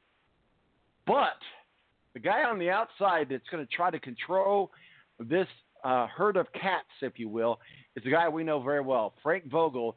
And I think Frank Vogel's a great coach. I really do. And I think that he did good with the Pacers. And I think he has an opportunity to do well with the Lakers. However, I don't know that the Lakers are going to give him the opportunity. I feel like almost Frank Vogel is a figurehead with the Lakers right now. Just we need we need, we need to have a coach. Frank, you're it. Stay yeah, in the lane.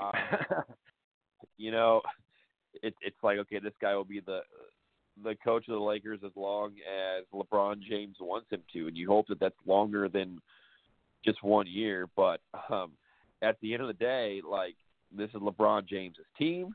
He's going to dictate who's the coach, and he's going to dictate how things work. But hey, let's go get Frank Vogel, a guy who we think is a good coach, but will keep to himself and will adjust and go with what LeBron James has to say. Um, but how many times last year and how many times in LeBron James's career have we seen him just kind of checked out during a uh, a timeout, not listening to the coach, kind of doing his own thing? So, hey Frank, like you said, we need a coach. So why don't you go over here and coach? We'll pay you a lot, and whenever LeBron wants you out, we're going to get you out out of here. But we'll pay you some money on the along the way. Well, I guess if you got to have a job for job security, you know, we used to joke about uh, the backup quarterback for Peyton Manning being the, the best job in the NFL. So I guess if you're going to get paid and and be a figurehead and you're okay with it, hey, LA is where people go to act. So maybe he can act like a coach and get paid some good money, and and uh, we'll we'll we'll see we'll see what happens. What who was the biggest loser in the in the uh, in the 2019 free agency draft?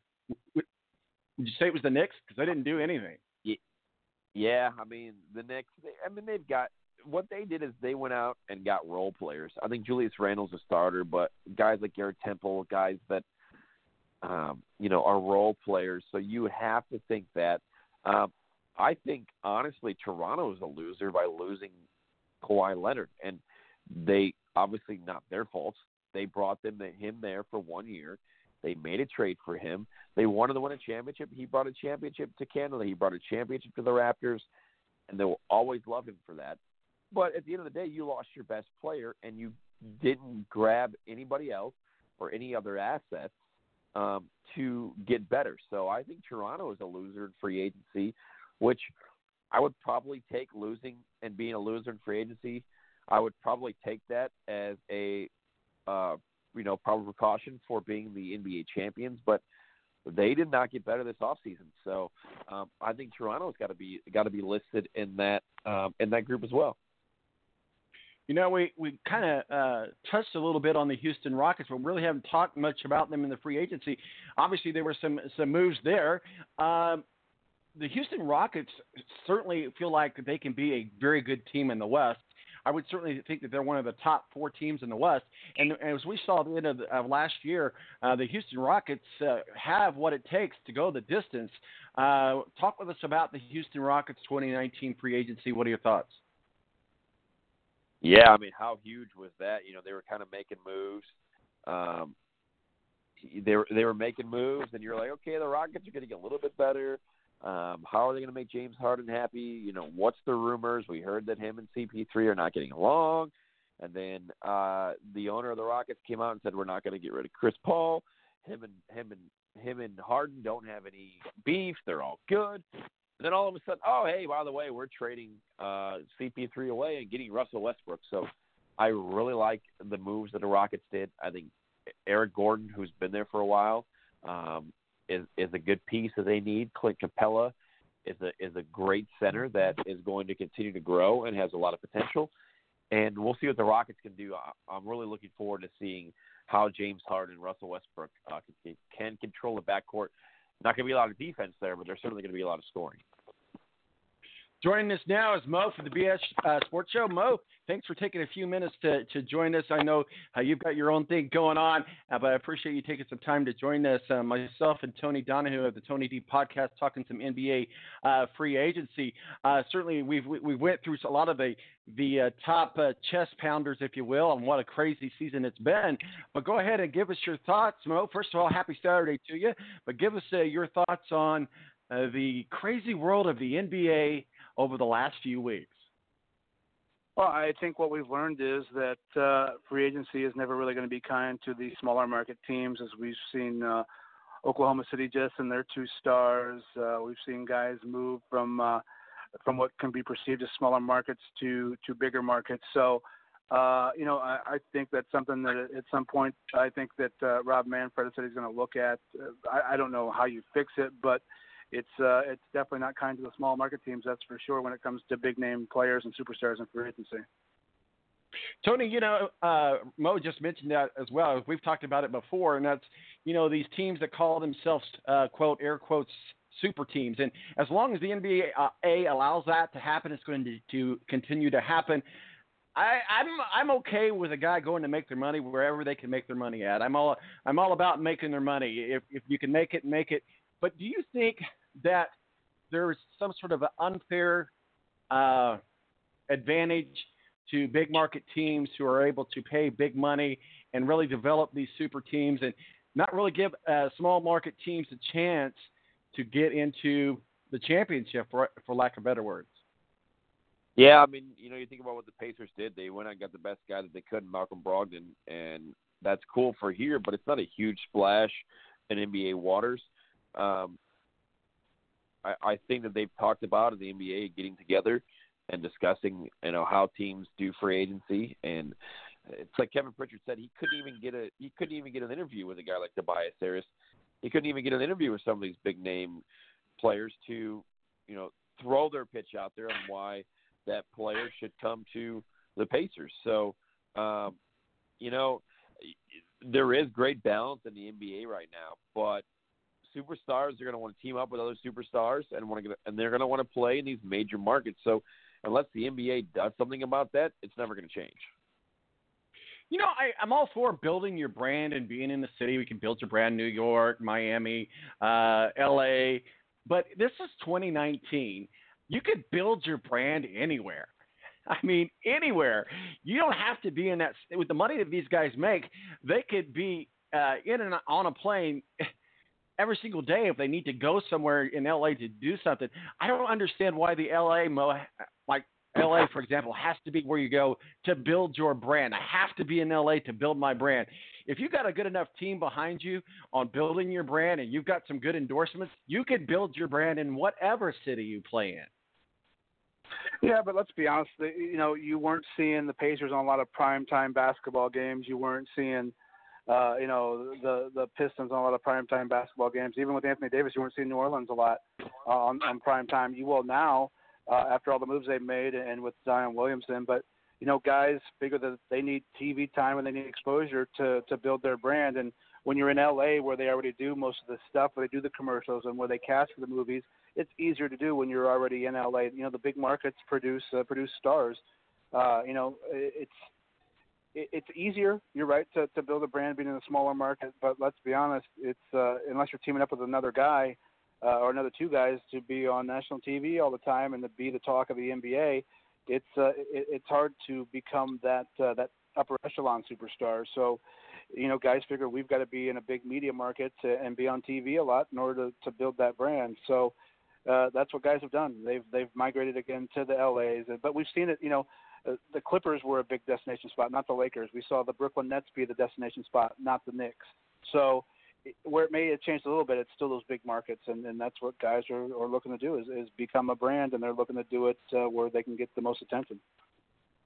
We're talking with Tony Donahue, the Tony D podcast, and Mo from the BS Sports Show. Mo, I know you've got a, uh, your own radio show that you got to get to, and appreciate you taking a few minutes uh, with us. So, real quickly, Dan, D'Angelo Russell signed with the Golden State Warriors. Uh, what are your thoughts on that? Golden State fell apart essentially. Uh, the, the dynasty is gone for all intents and purposes, but they're trying to uh, keep the ship together, if you will, trying to keep the ship from sinking.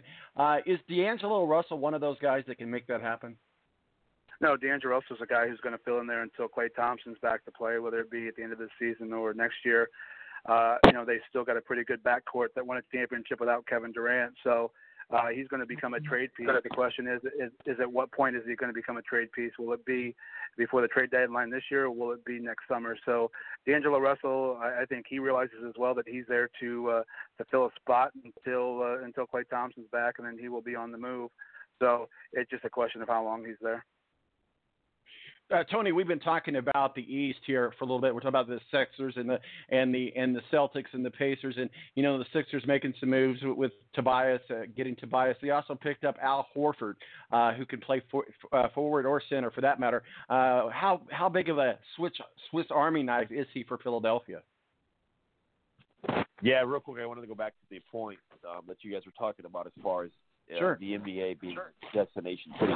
Um, and to the point that was made, you go to a Pacer game, and I always say this: you go to a Pacer game, and you've got Terry Lee Honda sponsoring the Pacers. You go to a Laker game, and you got Maserati. You go to a Knicks game, and it's Tesla. That's just that. That's honestly the difference. I mean, you've got, yeah, you're going to make your money playing basketball, but I think these most of these players are greedy and they want that they want those extra endorsement contracts that you can get in the likes of Miami, New York, and LA. Back to Philadelphia, I think as you and I talked about earlier in the hour, is that Al Horford is going to bring that I've done this before. I'm a veteran. I know how to win basketball games. I know how to be an athlete. I know how to be a professional basketball player on and off the court. I think he's going to bring that toughness and he's going to bring that mental edge to the Sixers, and I hope that I think the Sixers are hoping that it's going to help develop Joel Embiid even further from what we've already seen, which is crazy because he's already a great player. Help Ben Simmons in a leadership role. Help Tobias Harris, and I think this is a team that that could contend next year as the number one seed in the East. Well, we were talking a little bit earlier about the Miami Heat, and maybe they feel like they, they've got some pieces in place. But there's a, another team in Florida called the Orlando Magic, and they picked up a big stud center, uh, Nuukalik Mavakivak, however you say his name, about a $100 million. That was a good pickup for the Orlando Magic because they needed a big guy like that. They do, but I mean, at the end of the day, we saw the Magic sneak into the playoffs. But uh, I mean, does it really feel like they're a championship contender? I mean, it, it feels like right now, even though we talked about it like this last year before the season, it was Golden State and whoever came out of the East. And this year, with as loaded as the West is now, it just feels like uh, you know you're going to have to do something spectacular just to be a contender in the East. Not only that, have a chance at the, the championship. So, I mean, Orlando can they be a team that squeaks in the playoffs again? Sure, but I don't think at this point that they're they're anywhere close to even sniffing uh, a top five seed or, or a championship. So, uh, you know, it's it's they've got a nice little thing going, but it's going to take uh, a major shift somehow to uh, to get Orlando to where they even feel like they can contend for an Eastern Conference championship. Tony, the Dallas Mavericks decided that uh, they were going to keep Porzingis, uh, who was out most of the season with a, a torn uh, ACL. Uh, going to be out a little bit more go- coming into next season, but yet they go ahead and pull out the p- checkbook and pay him 158 million dollars over the next five years. Uh, I, their owner's a pretty smart businessman, but I, I'm just wondering, uh, was that a pretty smart business move on the part of the Dallas Mavericks? Uh, you know, the, the the Mavericks have a lot to look forward to in their future. Um, when and if Kristaps Porzingis comes back, obviously Luka Doncic was a great asset for that team last year. Um, they've paid some guys where you're you're you're kind of questionable. You thought maybe they'd make more moves, um, but uh, you look at the Dallas Mavericks and you think, okay, that's that's a playoff team, but they're probably no better than the sixth seed out west. I mean, a lot of teams got better in the West, including Portland, including most the LA teams. Denver's still going to be right there. Utah got better. The Rockets obviously got better over the last 48 hours. They're going to be right there. The Pelicans seem to get a lot better. Um, so if you're Dallas, you're a fringe seven eight playoff team. Um, you thought they would probably make some more moves. Um, will be interesting to see if the Mavericks can get into the playoffs because it's going to be tough because the way that the West stacks up and all the moves that other teams have made out west. Mo, let's uh, give you an opportunity while we still got you here for a few more minutes to chime in on the Lakers. We've talked about uh, uh, we've talked about LeBron. We've talked about Frank Vogel being a figurehead coach. Uh, they brought in DeMarcus Cousins uh, from the Warriors. Uh, he he again injury prone, uh, but just another piece in the puzzle that the LA Lakers think that they have it all figured out. I don't know that they do. I really don't. And as we talked about earlier, it looks like Frank Vogel will be the one that it will be the scapegoat on that, and he's kind of just the figurehead coach, if you will. I wanted to get your thoughts on the LA Lakers because, well, hell, Go the LA Lakers. Well, you know, I, I think all of us have had experience with seeing what Frank Vogel can do uh, with a basketball team. My concern, if I'm Frank Vogel, was the fact that uh, the, the, Lakers brought in two former head coaches as my assistant coaches, and an opportunity where they're just looking, I think, for uh, you know, like you said, a scapegoat. But I mean, you know, you look at the season DeMarcus Cousins had uh, a couple years ago before he got hurt, and he was putting on one his best season uh, ever. Can he return to that form? Will be the question. Obviously, we saw from the uh, from the finals that his cardio needs to uh, get much better uh, as he was coming off an injury, then sidelined again for the first part of the playoffs. Uh, you know, my concern with the Lakers, just like it was last year, will be outside shooting. You know, you bring in Danny Green, which uh, you know I, I thought was good. Uh, you know, you bring in a couple, a couple other smaller pieces, but I, I still think you're going to wind up seeing maybe a guy like Kyle Korver wind up out there or J.R. Smith. Uh, you know, LeBron Anthony Davis need guys who can spread the floor and uh, and you know, and and not just a collection of stiffs like they had last year. So, uh, you know, maybe the Lakers aren't done. I know that uh, you know. Chris Paul's probably going to be on the move. The Lakers obviously don't have room for him, but can they be a third team to take on another guy who can score and shoot the basketball from outside? Uh, it's going to be interesting. LeBron's going to retain number 23 for another year because of production issues. So uh, Anthony Davis wear uh, wear his old middle school number this year. Uh, you know, it, it's going to be exciting to watch. But the team across the hall, I think, could be the team of LA. Uh, with Kawhi and Paul George and the team they've assembled over there, I, I like the front office so much better of the Clippers. Uh, it, it's going to be interesting. It, uh, what kind of start, uh, how much rope will Frank Vogel have? And, uh, you know, if they're off to a bad start, do we see Frank Vogel bounce like Ty Lue was early on last season after eight games? I want to get both of you guys' uh, thoughts on Bogdanovic, who played, and I know I just butchered his name, so I do apologize. You know, he had a, a really good season, a, a quiet outbreak, if you will. Did a fantastic job stepping up uh, for Victor Oladipo. Uh, he's certainly a guy I would have liked to keep on the team, but I understand money is what it is. Uh, he got four years, seventy-three million with the Jazz. The Jazz needed another big guy after Hayward uh, uh, got hurt and then moved out to to Boston. Uh, so we'll start with you, Mo, because I know you got to go, and then we'll go to to you, Tony. But uh, uh, leaving the Pacers for the Jazz, it, it, it might be a good fit for both teams. But I'm one of those guys that would have liked to have him stay with the Pacers, Mo. Yeah, I mean, look at Bogdanovic. You know, it's uh, it's a guy who definitely helped spread the floor for the Pacers. A guy who could hit clutch threes and make clutch baskets when he needed. Always played hard, but you know, it, it's a guy that where you, did you want to pay for the next four years that kind of money and hope that the production of the last two years or year and a half continues. Uh, he goes to a team in Utah that is continued to get better. Uh, you saw, you know, them bring in a guy like Mike Conley, uh, which is going to help. So Utah is going to be a fun team to watch next year. With you look at guys like Donovan Mitchell and and Mike Conley and Bogdanovic on that team, I think they're going to be a fun team. But again, you know, like was mentioned earlier uh, by Tony, like uh, where do they where do they fit in the West? Because it, it, the West now is so top heavy. You could see good teams like that be playing for uh, an eighth seed. So. Uh, you know, I, I think it's a good move on both parts. I think the Kevin Pritchard was leery of, of paying him for another for four more years with that kind of money. Uh, you know, because we've seen a great player for a year and a half, but where where did it continue? I like Malcolm Brogdon. To me, of that second level of, of guys uh, who could be uh, who were restricted or, or unrestricted free agents. He's a guy I just I, I love. Uh, so I think that the the Pacers, uh, you know, they decided to use that money on Malcolm Brogdon, and, and I like it. So, like you said, I, I think it works out for both teams in the end.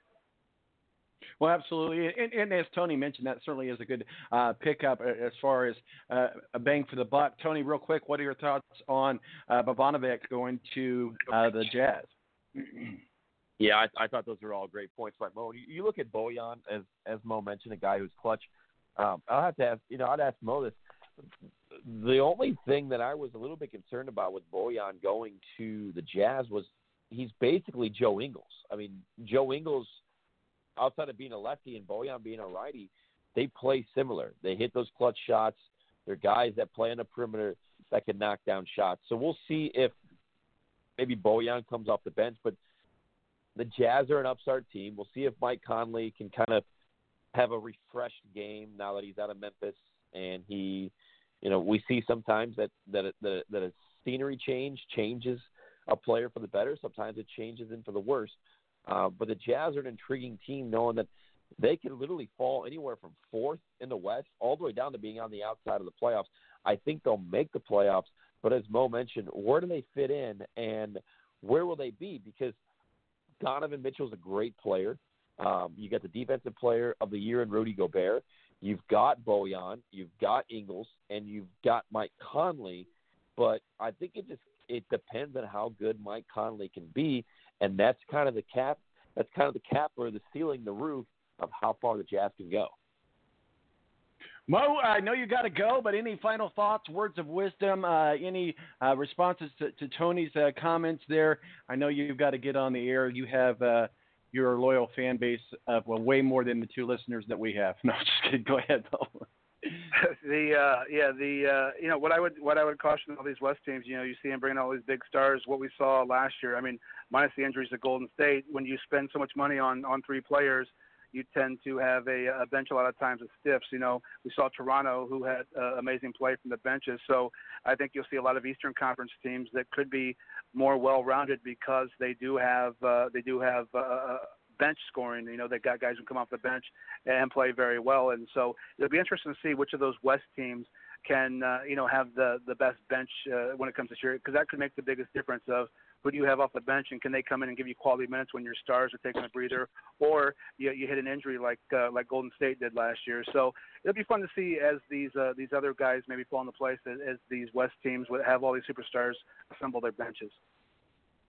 Mo from the BS Sports Show, always a privilege to have you on and your expert knowledge and being a part of the panel of experts that we have. Where can people find your work and masterpieces, sir? Uh, well, uh, minus the videos that were taken down off Pornhub on Twitter uh, at Mo Radio Show. All right, sounds good, buddy. You have yourself a good oh, day. Man, Thanks, you guys. exactly. Mo for the BS Sports Show. Give him a follow on at Mo Radio. He does a lot of sports, but he does a lot of other stuff, uh, pop culture and that sort of stuff. Tony, are you are you into the Stranger Things? Um, I watched season one, and I never got to season two, and now I know that they're on season three. So I probably need to uh, sit down one of these rainy days and catch up. Well, you know, I'm a big Stranger Things fan, and I fortunately I was on page, but I, I'm only into like uh, episode three in season three. It's really good uh, as far as the, the the nostalgic way. I, I know you didn't necess- necessarily grow up in the '80s, but the way they do this show is just tremendous, and it's no wonder they've got such a good following. I, I, I'm I'm thinking that it's better than Game of Thrones. Or probably I, I know a lot of people will shoot me on that, uh, but I didn't know if you had, had watched that or not. But the these pop culture Netflix phenomenons is, you know, who who needs to anything but Stranger Things? Yeah, check it out, bro. You'll you'll definitely. Well, I, uh, I've always said if I'm going to write a movie, um, regardless of what the movie's about, it's going to be set around Christmas, so it gets continued to be played around Christmas every year, whether it's on Netflix or any of the other channels. So um, I'm definitely going to have to catch up on the Stranger Things. I know there's a lot of advertising for it right now, and like Burger King and Baskin Robbins has has different promotions with them. So um, I'm going to have to sit down one of these days, devote what eight to twelve hours uh, on it, and uh, try to uh, try to catch up on uh, on what's going on. Well, it takes place in Indiana, uh, in northern Yeah. Indiana. So it kind of takes place. But in one of the scenes here in season three, I'm not going to give any too many spoilers, but they there's a scene that's that's taking place in a mall in Indiana. And if you grew up in the 80s like I did, the malls were the place to be at. And I think the malls were they had all the shops used to be at on the you know Spencer's Gifts and all of that, the ice cream spots, and as you mentioned, Baskin Robbins, all kinds of stuff at the mall. But they took this abandoned mall in Georgia, I believe it's outside of Atlanta, and they totally converted it to a mall that was a replica of a mall in Indianapolis. So it was it's kind of a a neat neat little thing. Christmas movies, Die Hard is that is that a Christmas movie or not? Yeah, absolutely. it absolutely is. And didn't Bruce Willis put that to rest this past year? Did he say that it was? I'm pretty sure yeah. that he did. And- Back to the Stranger Things thing. I mean, people are so in love right now with 80s and 90s nostalgia. Um, there's a lot of companies that I've seen recently. Pizza Hut comes to mind, Miller Lite, Coca Cola, Pepsi. They've all gone back to those old school throwback logos. There's so many professional sports teams that are going back and, and, wearing throwback gear. Um, people are in love with nostalgia from the 80s and 90s right now, and, and I think that's why Stranger Things has has really thrived. Um, because it's really nothing more than what we saw in the movie Super 8, but there's a music to it. There's a like you said a pop cult. There's pop culture to it, um, and it takes a lot of people back to to their childhood and what people are comfortable with. And I mean, you look at the. Every, it seems like every month there's a there's a new movie coming out, and it's a remake, whether it's Lion King, or it's Shaft, or it's another movie just being remade. Like you're re, you're not really reinventing the wheel. You're just bringing that nostalgic nature back to people, and I think people are in love with that right now. No, absolutely. And I think a lot of it is because people my age, if you will, old farts like me who were, you know, in high school in the 80s are the ones now who are spending money that advertisers are appealing to. So they're like, hey, these guys are the ones that are spending money. I don't know. Just I, think thought. It's a way, looking back. I think it's a way for parents to kind of bond with their kids and say, "Hey, this is what we did. This is what we watched. This is how it was when I was your age." And if kids can get behind that and get into it, it, it, brings families together, and it's uh, you just reminisce on quote unquote the good times and what you remember as a kid and what you're comfortable with.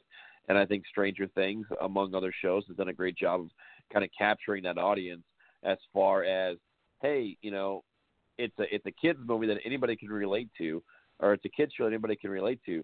There's also a lot of nostalgic value and a lot of throwback uh, to it, and people are in love with that right now.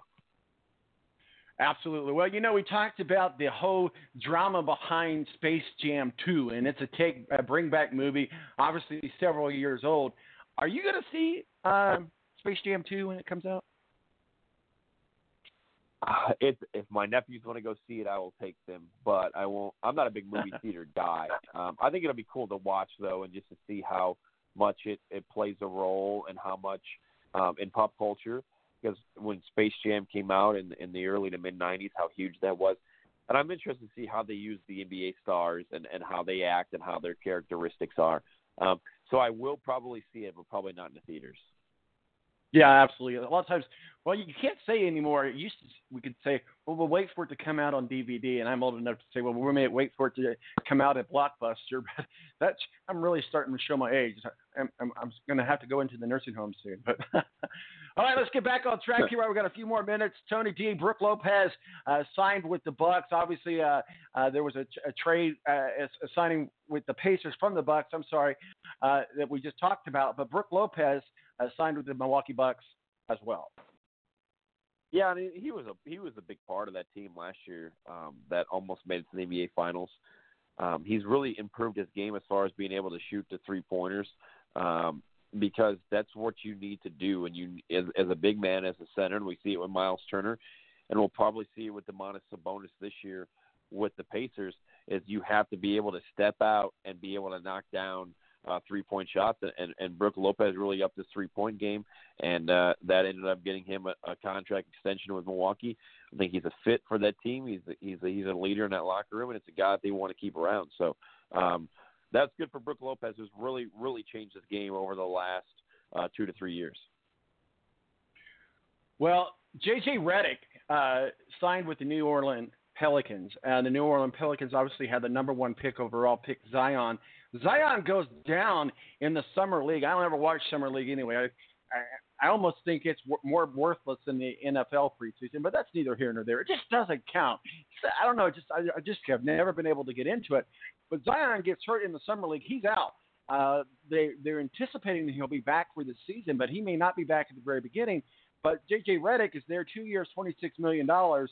Um, what are your thoughts on Zion as far as you know this big superstar, fun to watch in college, gets drafted number one overall? I think he's going to have a lot to learn, and it, there's so much, you know, me, me, me, me. When I'm in college, when you're when you're in the NBA, it's not all you, you, you, and so he's going to have to learn that. But I mean, I, I hate to wish ill will on anybody, but I mean, if he's already getting hurt, that makes me wonder: is he going to be as good and strong as we think that he's going to be? And then, of course, JJ Redick uh, there to, to help out with the uh, with the Pelicans. I like the moves the Pelicans have made, and and basically Zion kind of had a had a banged up knee. He had, he had locked he had he had hit knees with another player, and the summer league's a summer league, and and, and why risk anything? Um, I, I it's amazing to me that lottery picks play in that summer league because there's a chance of getting hurt. Um, but you know, just you, you take the precaution on your number one pick and your future in a franchise at least for the next five years until he may leave and sign somewhere else. But if you're the Pelicans, you protect that pick, and you know he got banged up, and you don't risk it, and you say, okay, no big deal, it's all good. We move forward, and we'll we'll play you when we have to play you, and we need you, which will be uh, coming up in October when the season starts. So, I mean, I don't think it, it means he's going to be injured prone. I don't think it means that um, he's not going to get the run or the playing time that he needs to. Um, it's just simply a precaution that if I was the owner or coach of a, of a franchise that had a guy like Zion, uh, I wouldn't take any more risk than I needed to. And that's what they feel right now with him sitting out. And I think as an owner, as a fan of that franchise, you would have to be okay with that. Let's talk a little bit, uh, move over to the MLB. We've got our last few minutes here, sprinkle some MLB in, uh, get some of this basketball out of the way, and we'll start getting back on track and talking uh, baseball on a more regular uh, basis, uh, if you will, no pun intended. But all Star break is usually that, that halfway point, if you will. It's it's kind of like you, you want to watch as much baseball as you can. I'm a huge baseball fan, but you really got to start watching and paying attention post uh, All Star. First of all, let's talk about the All Stars. The American League makes me want to vomit yet again. Wins, Yankees yet again, uh, right there for the save. Uh, the National League just can't seem to figure it out uh, in the All Stars, and I know it's a fun game to watch, and in in in in the big scheme of everything, it doesn't mean anything other than a lot of bragging rights and this and that. But first of all, what were your thoughts about the the the All Star Home Run Derby, the All Star game, the American League winning? Uh, we'll start with that. Well, it certainly does mean something knowing that you're going to get home field advantage um, in the World Series. I think the Yankees are the favorites. Um, Boston has kind of faded um, as of late. Um, you've got an upstart team in the Minnesota Twins that are that are good. Um, we saw what the Angels did last night, um, honoring their fallen teammate Tyler Skaggs and, and combining for a no hitter. Um, that was pretty crazy. Just shows how great sports are. Um, but yeah, I thought the home run derby was awesome. Um, Vlad Guerrero Jr. was absolutely hitting bombs. Um, uh, Alonso from the Mets is a great player. Um, as a rookie, he's going to be a guy that's going to be around for a long time. I love the home run derby. Um, it's it's a lot like Stranger Things. It's nostalgic for me. It brings back the days of playing wiffle ball home run derby in the backyard and trying to hit it over the fence and then watching home run derby and the greats of Ken Griffey Jr. that was then in and Mark McGwire and Sammy Sosa. So um, I love the home run derby. But the All Star game was kind of boring. Um, I thought Joe Buck asked some pretty dumb questions to the players that were in the field. Um, but you know, you watch it because what the heck else were you going to watch? There was nothing else going on. So um, I love the home run derby. It's always more entertaining than the All Star game, which is same can be said for the NBA and the slam dunk and a three point compared to the actual game the Pro Bowl is as boring as it gets. And I think the NHL All Star Game, the the skills competitions and the speed skating they do the night prior is more exciting than the actual game. Um, but we'll see. I think the Yankees certainly have the advantage in the American League. I think the National League's up for grabs. Can the Cubs get going? Can Yu Darvish find the strike zone uh, for the Cubs? Um, can the Braves keep up their pace? Um, it's going to be interesting to see. I think I think the National League is totally up for grabs, and there's there's probably one or two realistic teams in the American League that can make it. Well, you know, we're in an area of the world where most of the uh, baseball fans in our area, anyway, there's there's a few scattered uh, uh, rogue people, but either Cubs, Rabbits, or Cardinals. I fall in the Cardinal camp, die hard. Uh, but then there's the the Cubs and uh, the Reds, and uh, so National League Central. What are your thoughts? I mean, the, the Cardinals are only three games back, and you know, nobody wants to see the Cubs uh, do well. No, I'm just kidding. But uh, So then you got the Pirates, but the Reds are doing what the Reds do. They're five and a half games back in the National League Central. Uh, let's wrap it up with uh, talking about the National League Central because that's where most of uh, uh, the people that live near us are fans of. yeah, I mean, you, you you think about three games seems like a lot, but that's a weekend series, and it, the Cardinals and the Cubs have a lot of games to be played against each other, um, so they kind of control their own destination.